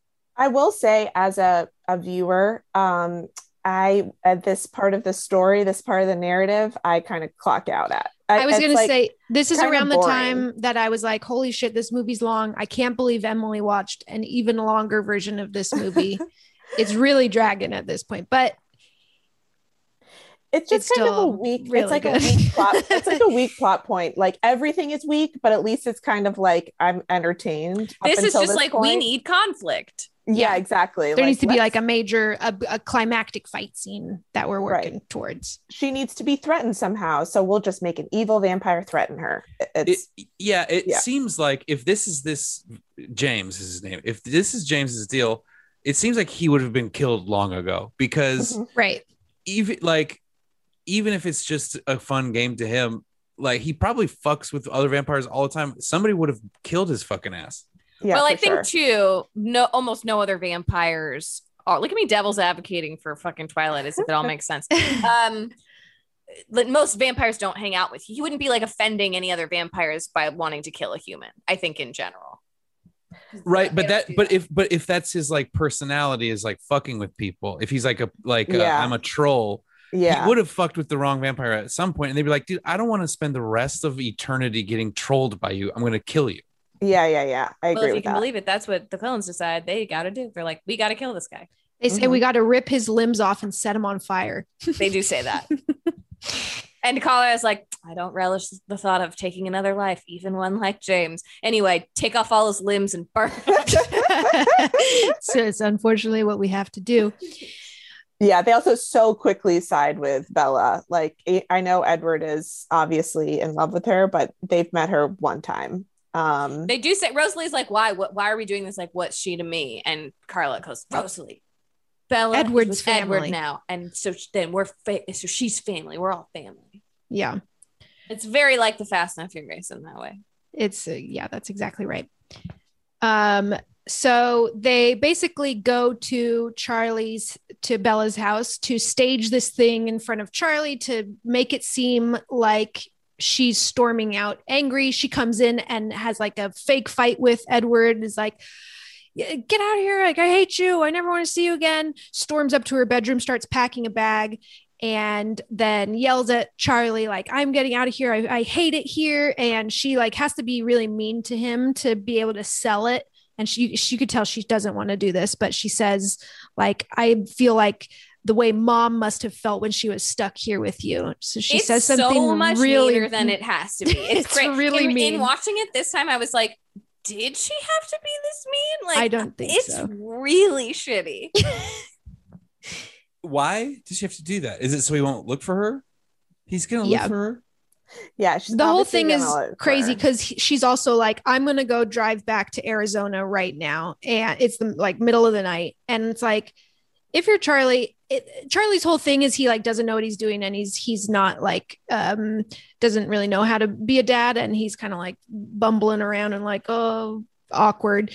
Um but you don't let a 17 year old girl drive like 500 miles in the middle of the night while she's upset like i feel like there's no the chief of police Right. you're like like there's no better. parent that would be like, oh, And okay, well, she said a mean thing to me, so I'll let her go. Yeah, Several animal animal, attacks lately. like, right. she also says she, he's like you can't do that and she goes "Oh, if i need to i'll just stay in a motel for a night or something and it's like what like 16 year old is just like i'm just gonna go stay in a motel for a night dad just get over it Yeah, no, this is not a real thing that high school students are able to do. no she does it. But she Can you does get it. a hotel room at like 16 are you allowed to just like get your own hotel I don't guess think probably. so. I don't know. I mean, you could try. Yeah. I- no, I think you need. I think you need like To ID 18? and to be eighteen. And you, I don't know. Maybe you'll- maybe all you need is a credit card. Probably um some knows? places where that's all you need. Anyway what you need to know is that it just it's from this point on the movie is just so outrageous it's like they it's like they wrote the movie and then they had 15 minutes to write the last hour of the movie yeah, let's let's let's blow through this pretty fast. So they decide they gotta split up the Cullens. Um, some of them need to take Bella somewhere safe. The rest of them need to go look for James to try to kill him. And they decide that Edward needs to go look for James to kill him. Uh, because if it- it- what- James will assume that wherever Edward is is where Bella is because Be- he, Edward would never leave Bella. So in fact, they do split up. So Alice and Jasper take Bella to Arizona. Yeah, they they do go to Arizona, but to a hotel. Yeah. So they take Bella to Arizona. I don't know why they take her to Arizona. but they take her to Arizona. She gets a phone call from on her cell from her mom being like, Bella, Bella, what's what's going on? Where are you? And Bella's like, It's okay, mom. Like, I, I'm I'm I'll explain later, everything's fine. And then James picks up the phone and goes like, uh-oh. Uh looks like the your old high school doesn't like protect your information. I guess you better come down here otherwise i'm gonna kill your mom um but don't bring your friends he knows that she's with she's with alice and jasper This escalated so radically. They were just playing baseball and making thunder bats like hours ago. And now they're in this predicament. I know. This is know. unbelievable. Is James just around all the time? James has nothing better to do. Who's James, man?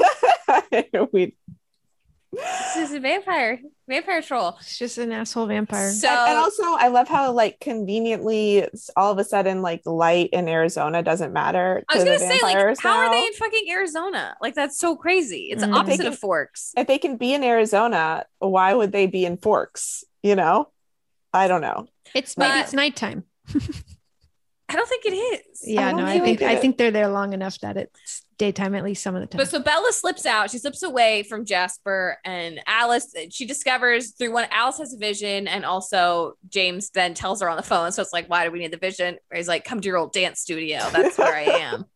so she goes there alone, escapes from Alice Jasper.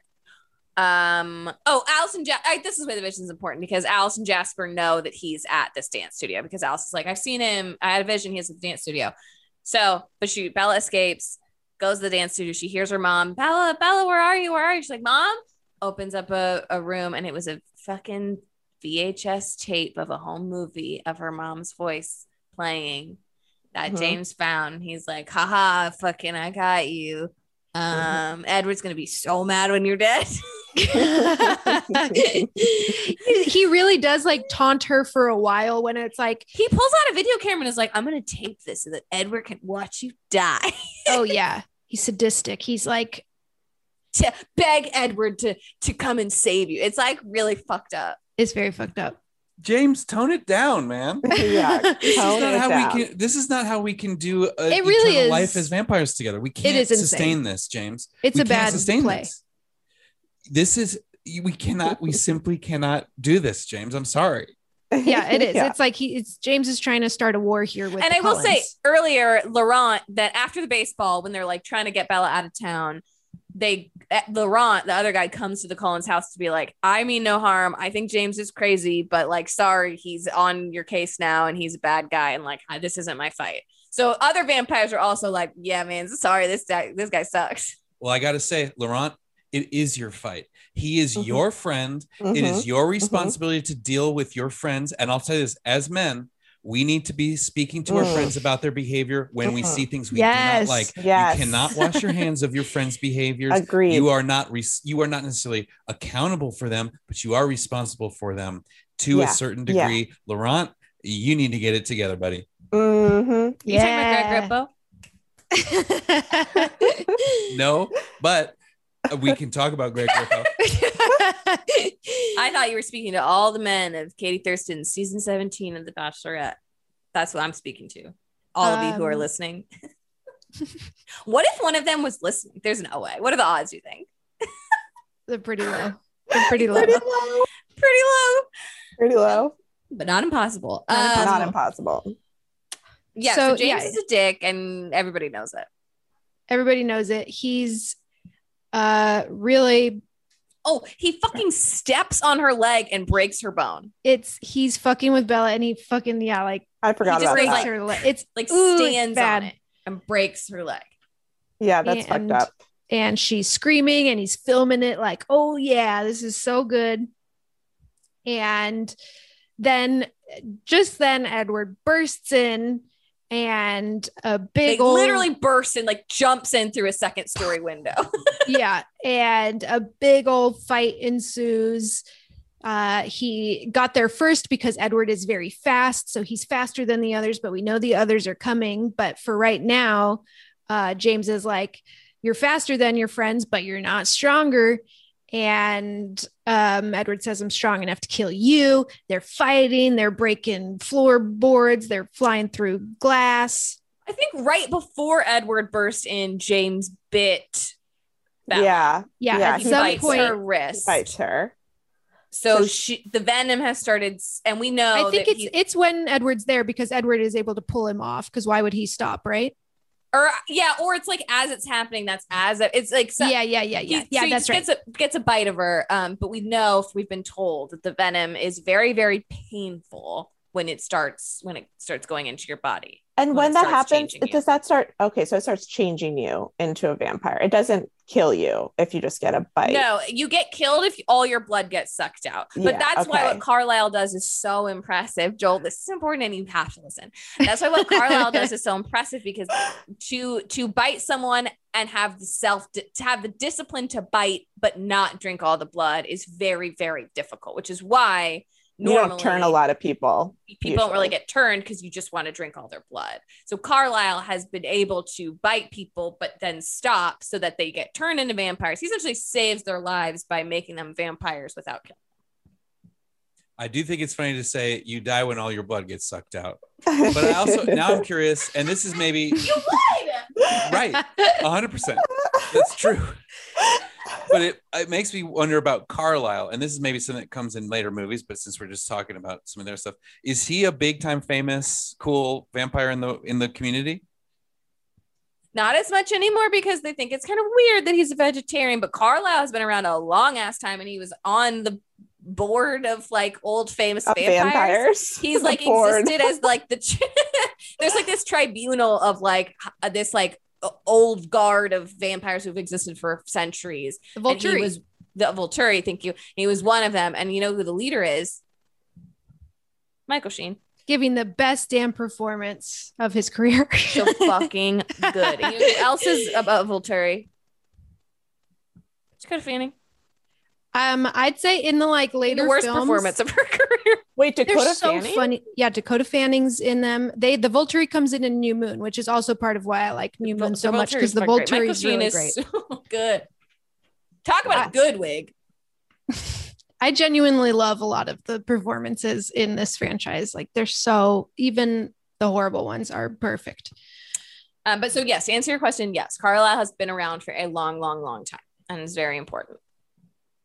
But so they're in a big fight. Bella, meanwhile, is like writhing in pain, mo- most less from her broken foot and more because she is turning, and it's like really, really painful. But Edward can't do anything about it because he's fighting James. Then the rest of the Cullens show up and they are able to overpower James and rip his arms and legs off and Alice set him on fire. Jumps on him from the front and just like twists his neck, and I think like pops his head off, Clean off. Clean off. throws it in Um, a big fire. Yes, I love the way that the vampires kill each other in these movies. It's so none of them have blood, so it's like and just a clean break with like I don't know, some like dust flies out when they break off a limb. It's great. They're like Mr. Potato Heads. Yeah. You just Yeah, you just sort remove. of or like Legos, just like, like Yeah. just pop that off. Um, and Carlisle is at Bella's side and turns to Edward and says, You need to make a decision right now. She can either turn into a vampire or you can suck the venom out and stop stop her from turning. But you'll need to be able to Not suck all her blood restrain out of her body. yourself and not drink all her. of her blood. Mhm. And he says, I don't want her to be a vampire. I don't want to do that. Um, so I'm gonna take option B. But he's like, I don't know if I have the self control, and and Carlisle's like, you'll find the will. Mhm. And it's a real close call. It's a re- He starts sucking that venom out, and then it's like, okay, Edward, time to stop. And he's like, he's got her his And he's, he's like, arm in his face. He's like, it's like so hard for him to stop. He's like, I want to keep drinking all her blood. And Carlisle is going like, find the will, Edward, find the will. And we're getting like, he's having like flashbacks of her beautiful face and them laying in the field. And oh, he's in love with her, he's in love with her, he's in love with her. And she's doing a voiceover of like, it doesn't feel that b- bad to die or something like that. Um, but then she wakes up in a hospital bed. Not dead. Found the and will. with all her blood. He found the will. He found, He the, found will, the will. and her mom is at her bedside, and um, Edward is there sleeping, but we know he doesn't sleep. So he's pretending to be asleep. She talks to her mom, and her mom says, You know, you can move back down here. She says, I want to stay in Forks. Well, her mom's like, "Oh, you don't remember what happened at all, do Oh, you?" right. And, and Mel's like, "Yeah, no, I, I don't. What happened?" And like, you fell down two flights of stairs and crashed through a window. Oh, yeah, Cause she has like glass so in her legs, too. But her mom was abducted by a vampire. I don't think she was. It was Oh, just no, a tape. She wasn't. It was the tape. Oh yeah, he But he was her. at her house. He was at the No, he dance was at a ballet studio. But, how did he get the that tape? Yeah, But that is the a good. mom. The mom isn't at, in the house Wasn't she's, there when- she's It was traveling a with trick, her. but he never minor had to get the baseball mom. boyfriend. He tricked her with a VHS tape twice. Same VHS tape. Fool me once, fool me know. twice. Mhm. Um, but yeah, so she's like, you fell down two flights of stairs and you crashed through a window. But Edward was in town because he was trying to convince you to come back to Forks, and so he found you, and that's so that's their story for what happened. airtight Bella. again. Airtight. Airtight. No, I wonder wh- what they think about the big bite mark on her wrist. they don't address it. No, Nobody pays attention to that. she's wearing long like, sleeves. in the narrative of what happened as far as her parents are concerned she freaked out drove all the way to arizona went to the dance studio and then fell down two flights of stairs and out of a window The dance studio doesn't factor into their narrative, but yes, it's still not good. Also, yeah, I mean, you're correct. And this comes in later that Charlie is never a fan of Edward ever again because he's like, you broke up with her, made her freak out, drive across the country. Then you followed her there. She fell down two flights of stairs and then she moved back and is in love with you again. Yeah, it's not great. Not great. Um, but then yeah, she's like, I want to stay in Forks, and her mom's like, okay, honey, well, we'll talk about it. I'm gonna go. I'm gonna go call um her boyfriend, I think, or I'm gonna go call your dad. And um, so Edward comes over to her bedside, and he's like, you should you should move to Florida with your mom. And she this this performance is maybe the craziest to me of this whole movie because she immediately goes like, what, what? You, you can't, you want me to, you can't, you can't say things. She can get like no words out, and it's so crazy all of a sudden where it's like, Kristen, She's like sh- She's so hurt. She's so hurt that he would her even- lips get like really loose in a way that like isn't normal. like it's like you can say things like that to me. It's just like okay, we have Yeah. to always be together. It's like really crazy. It's like, how many takes of that did you do? And you chose that one. That was the take that was chosen. And you know, Kristen, she can do better. But anyway, that's what we get. Hey, like I said, it's perfect, is what it is. Mhm. And so then he's convinced. He's like, "You convinced me. um, never mind. I'll, yeah, I'll never leave you. I'll never. I'll leave you." never leave you. Let's, in fact, She goes, Let's Where go to prom would together." I go? And he won't leave her. Um, so yeah, so then they're going to prom together. They go, she goes back up to Forks. Mm-hmm. She wears the worst prom. outfit I've ever seen. Yeah, she wears. She has Ever. the. We haven't even talked about the good 2008 fashion. She's just this. wearing hoodies the whole time, basically. But this, but like with like curled princess hair and like Mhm. flannels and hoodies and and like it's a very bootcut funny. jeans. this prom look is a purple, purple, purple dress.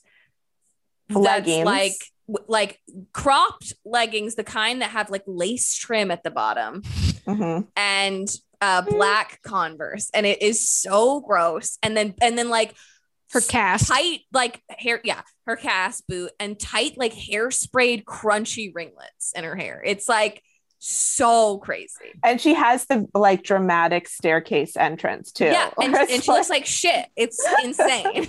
it's insane. But Charlie and Edward are both like, oh, she's so So you look beautiful. so beautiful. looks so beautiful. And then they, they throw a cardigan on her later. I'm like, what is Yeah, the all right? costumes are really crazy. Um, but they go to prom and dance, and I don't really remember anything. What they say? They just, So, they just no, each other of so the much prom, now. Though, no, outside of the prom, Edward goes to like park the car or something and drops Bella off. She's Oh, waiting for him, and. Jacob walks up out of the woods. This is only the two of two times we second of two times we see him in this whole movie. He walks up to her and she's like, Jacob, are you going to prom? And he's like, No, my dad paid me 20 bucks to come and talk to you. And she's like, Okay. And, he, and he's like, My who's at one point, uh, Billy is, is his name, right? Jacob's Yes, dad I think so. Yeah. saw her with Edward. There's like this moment of recognition. Um, and Edward gives him a weird look and he gives Edward a weird look. So anyway, Jacob's like, My dad wants you to break up with your boyfriend. My dad paid me 20 bucks to try to get you to break Um, and up with she's your like, boyfriend. And just like says it like outright rather Yeah. than like he doesn't, yeah, he was like, break up with your Not boyfriend. My dad wants to break up with your boyfriend. and she's like, okay. And, and Jacob's like, yeah, I don't know. It's pretty weird, but anyway, there's the See message. you later. and then Edward comes up just just then and like it like grabs Bella and is like Bella, it's like going to prom. And she's like, okay, bye, Jacob. And he like gives Jacob a weird look, and Jacob gives him a weird look, like like Edward doesn't like Jacob, and Jacob doesn't like Edward. Doesn't really know why. He's sort of just like, I was, oh, I don't, I don't like him. And uh, and then Edward goes, I leave you alone for two minutes, and the wolves descend, which is a little joke just for us. Oh, little foreshadowing. Oh, And they go into prom, they dance, they talk about how they're in love forever. They're dancing in the most beautifully lit gazebo. The entire budget of the movie went to this one gazebo. the gazebo's At the end. beautiful. And um and uh I'm like truly like tears falling from my face. Okay. Um Bella asks Edward, why didn't you change me? You could have just let me become a vampire. And he's like, I wouldn't want that for you. That's right. Um, and she's like, but I'm just gonna like keep growing older and like you're gonna stay the same and and I want to be with you forever. And he's like, that's not a decision I'm gonna make for you. Um, and and he's like, can't you just be happy with like a a full long life with me?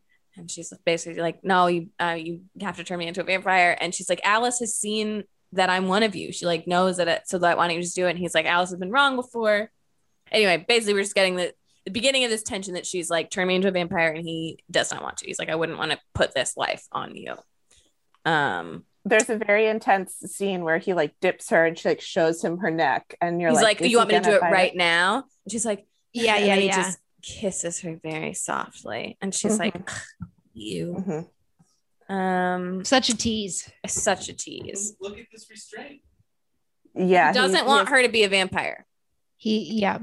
Oh my god, we skipped like the horniest scene before. Yeah, I, I was gonna say we skipped the part where they have a kiss that it takes them 45 seconds Fuck. to touch lips. oh my god, we forgot. Any, at any point, it, somewhere in the middle, there's a scene where he shows up in her bedroom in the middle of the night, and uh, and he's And like, says, I "I, just want like to watch you sleep." Like tells Yeah. her that. Yeah, He's he's, like, like- I've been doing this for a few months. Oh, I always coming in here and watching you sleep. And she's like, Oh, okay, that's hot. Um, but he goes, he's like, I just want to try something. They've never kissed before. They're like deep in dating at this point. So I just want to try something. And they like lean into each other like so, so, so, so, so, so, so slowly, and they kiss, and then they like very quickly it like is becoming making out, and there it's getting intense, and then he pushes himself back, and it like pushes her back against the bed. And he's like, I could never lose control with you. So Yeah, he is I- it was he is learning to control it a bit.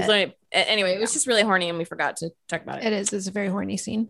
Um, but then you know we zoom out of their little dancing prom, and we see Victoria, James's who his girlfriend. She- This was James's girlfriend, seeing them, and she lets her hair down and Mhm. walks down the stairs. As I think Muse plays again, and um, I think it's now- Radiohead this time. Oh, you're right. It is Radiohead this time.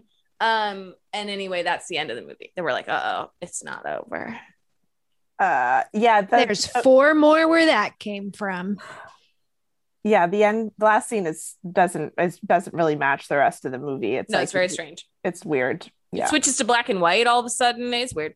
yeah. That's like part of what I like about it though, is just how it's like it's so all over the place. There's so many crazy things where it's just it's so funny and weird and bad. It's like a movie that is so bad that it's good, is what mm-hmm. I would argue. That it's mm-hmm. like Similarly It's to bad, but enjoyable. Yes. Like it is fun to watch. And again, Robert Pattinson is incredible and so watchable and everything, and is like one of my favorite fucking movie stars and actors. And it's crazy to me that he is the star of these movies. It is so crazy to me that he's the star of these movies. Fucking Robert Pattinson. It's also though at the same time like not surprising at all. Like I feel No, like yeah. he gets so into his roles because Mhm. I'm like trying to imagine Robert Pattinson specifically in the baseball scene having to be like and like how crazy embarrassing that is for all of the actors involved. Like how could anyone do it? But I feel like if anyone could, it's Robert Pattinson. Yeah, I like, don't I think feel he- like he there's a chance that he might not have even felt embarrassed at all filming that scene. I that's the thing about him that is maybe what makes him such an incredible actor is I don't think he there's any irony to anything he does ever. yeah. Well, okay, can we not forget that the very first scene he filmed in the lighthouse was the scene of him furiously masturbating outside alone? Like that was he stepped on set and was like, "Let's do the masturbation." That a was his choice. He man. requested that one be first. really special. Let's set the tone. um, Thoughts? Um, well, so it's definitely crazy. I do think though that at its core is a very, very uh well composed tension of Mm. like uh, can this vampire control his instincts mhm. uh and like well that's really the question and like yeah. Mhm. and it and it culminates really well with like will you will you save her will you let her turn will you uh be able to like stop yourself from sucking all of her blood up and it like i do think that the, and like that tension always being there that he could destroy her at any moment is like you know we could call it problematic but it's also just fascinating and it's also just like kind of a core truth of life We could also call it horny.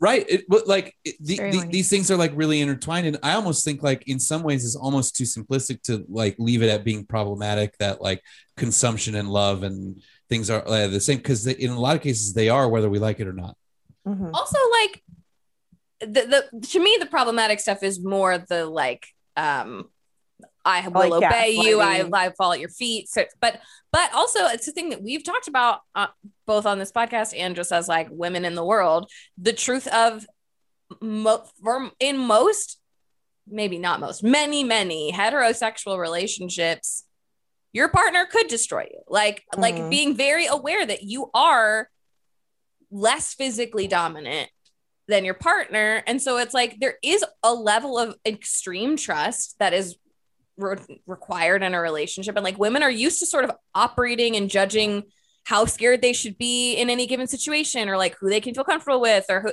like that part of relationships is very real for a lot of women so i don't think that that is even like such a crazy stretch that like she's in love with a vampire because like if he, if he fucks her too hard he could kill her but it's, it's like women operate with a base level of fear all the time Mhm. but i also think like even more like less literally than that when you're 16 it does feel like you can be destroyed by the person that you're in love Yeah. with like It's just so heightened. and like Mhm. and having those stakes at the heart of this story is like it's going to fucking pay dividends to have Mhm. like that level of stakes on a relationship and like they want to fuck each other but they can't and like that's Mhm. like what half of every great story is in in a lot of ways anyway Mhm. um so i would say like here's what 10 I out of 10. I think what you'd say. I think it's like it's honestly like it's it's a really fascinating fascinating concept. It's a really fucking good idea. Everything about it, like the world building stuff, is interesting. The way that they like do the vampires is cool. That like, um, what's his name? Um, carlisle Carlisle is like created this like sort of like culture around him of like being quote unquote vegetarian, which is a bad joke. But but when it comes to like the second half of the movie and it's like about James being a fucking asshole, that's like it has nothing to do with the other like thematic elements that have really been set up. So I think it falls that stuff falls quite flat until you get to the end where then Edward has to then make a choice that's like c- connected to what the central tension of the of the Yeah. idea is. So it gets good there at the end. The James stuff is like, why are we doing this? But the other stuff I thought is is pretty cool. I think you'll like the Volturi stuff better, and it's making me think. Joel, you gotta do the better other you better finish the full series because you haven't even gotten. others. I remember the first time I watched this movie, which was not that long ago, being like, "What's all this shit about like Edward versus Jacob?" That did, like that to me is like what Twilight is, and we didn't even fucking start with that yet. I, I I don't know anything about that either. I've only ever seen this movie. I've only ever seen the first one. Wow. Emily.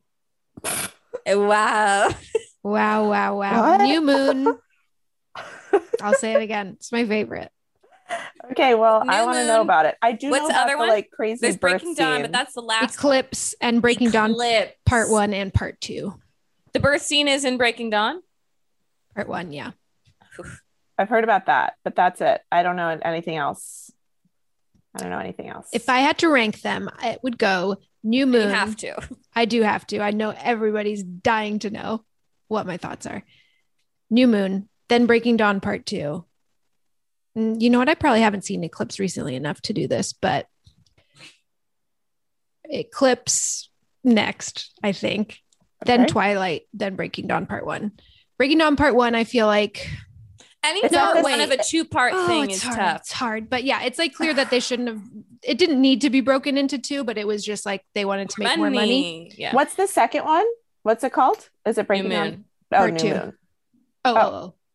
oh, No, Just- oh. second Part one two is the what? second one. Part two is the second one. New Moon okay, is second. New Moon is the second Twilight. Okay. Okay. Mm. Um, what would your what what are your guys' thoughts of like letting a teenage girl watch this, like a, your daughter? Like, part of Oh, me of would be stressed about it. Oh no, I would definitely Not stressed.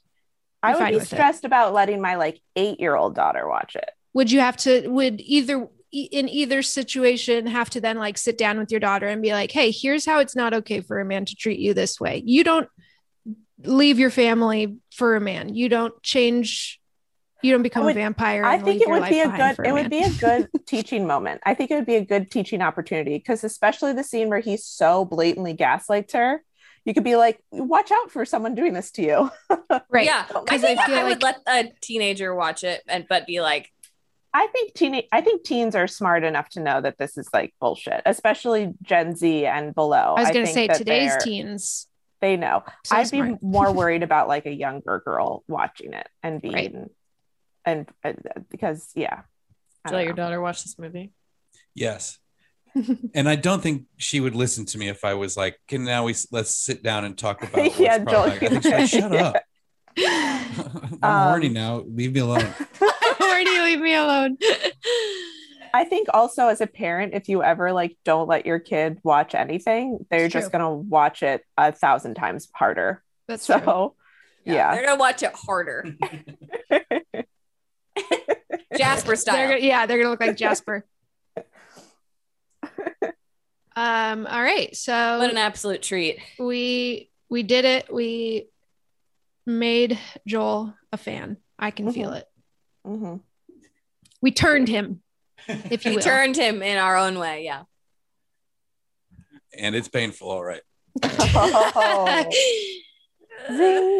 Hey, but on the other Uh. side, it's great. Yeah, I, I love it. Um, we love you guys, and we will talk to you later. Bye. Bye. Thank you so much for listening to another episode of Too Scary Didn't Watch. If you like the show, please subscribe wherever you get your podcasts and give us a rating or review on Apple Podcasts or Spotify. You can follow us on social media at TSDW Podcast on Instagram and Twitter. And if one episode a week just is not enough for you, head on over to patreon.com slash TSDW Podcast to become a patron and receive all sorts of extra goodies from us, including bonus episodes, reactions, and more. And no matter what, we will see you right here next week for another episode. We love you so much. Bye. That was a headgum podcast.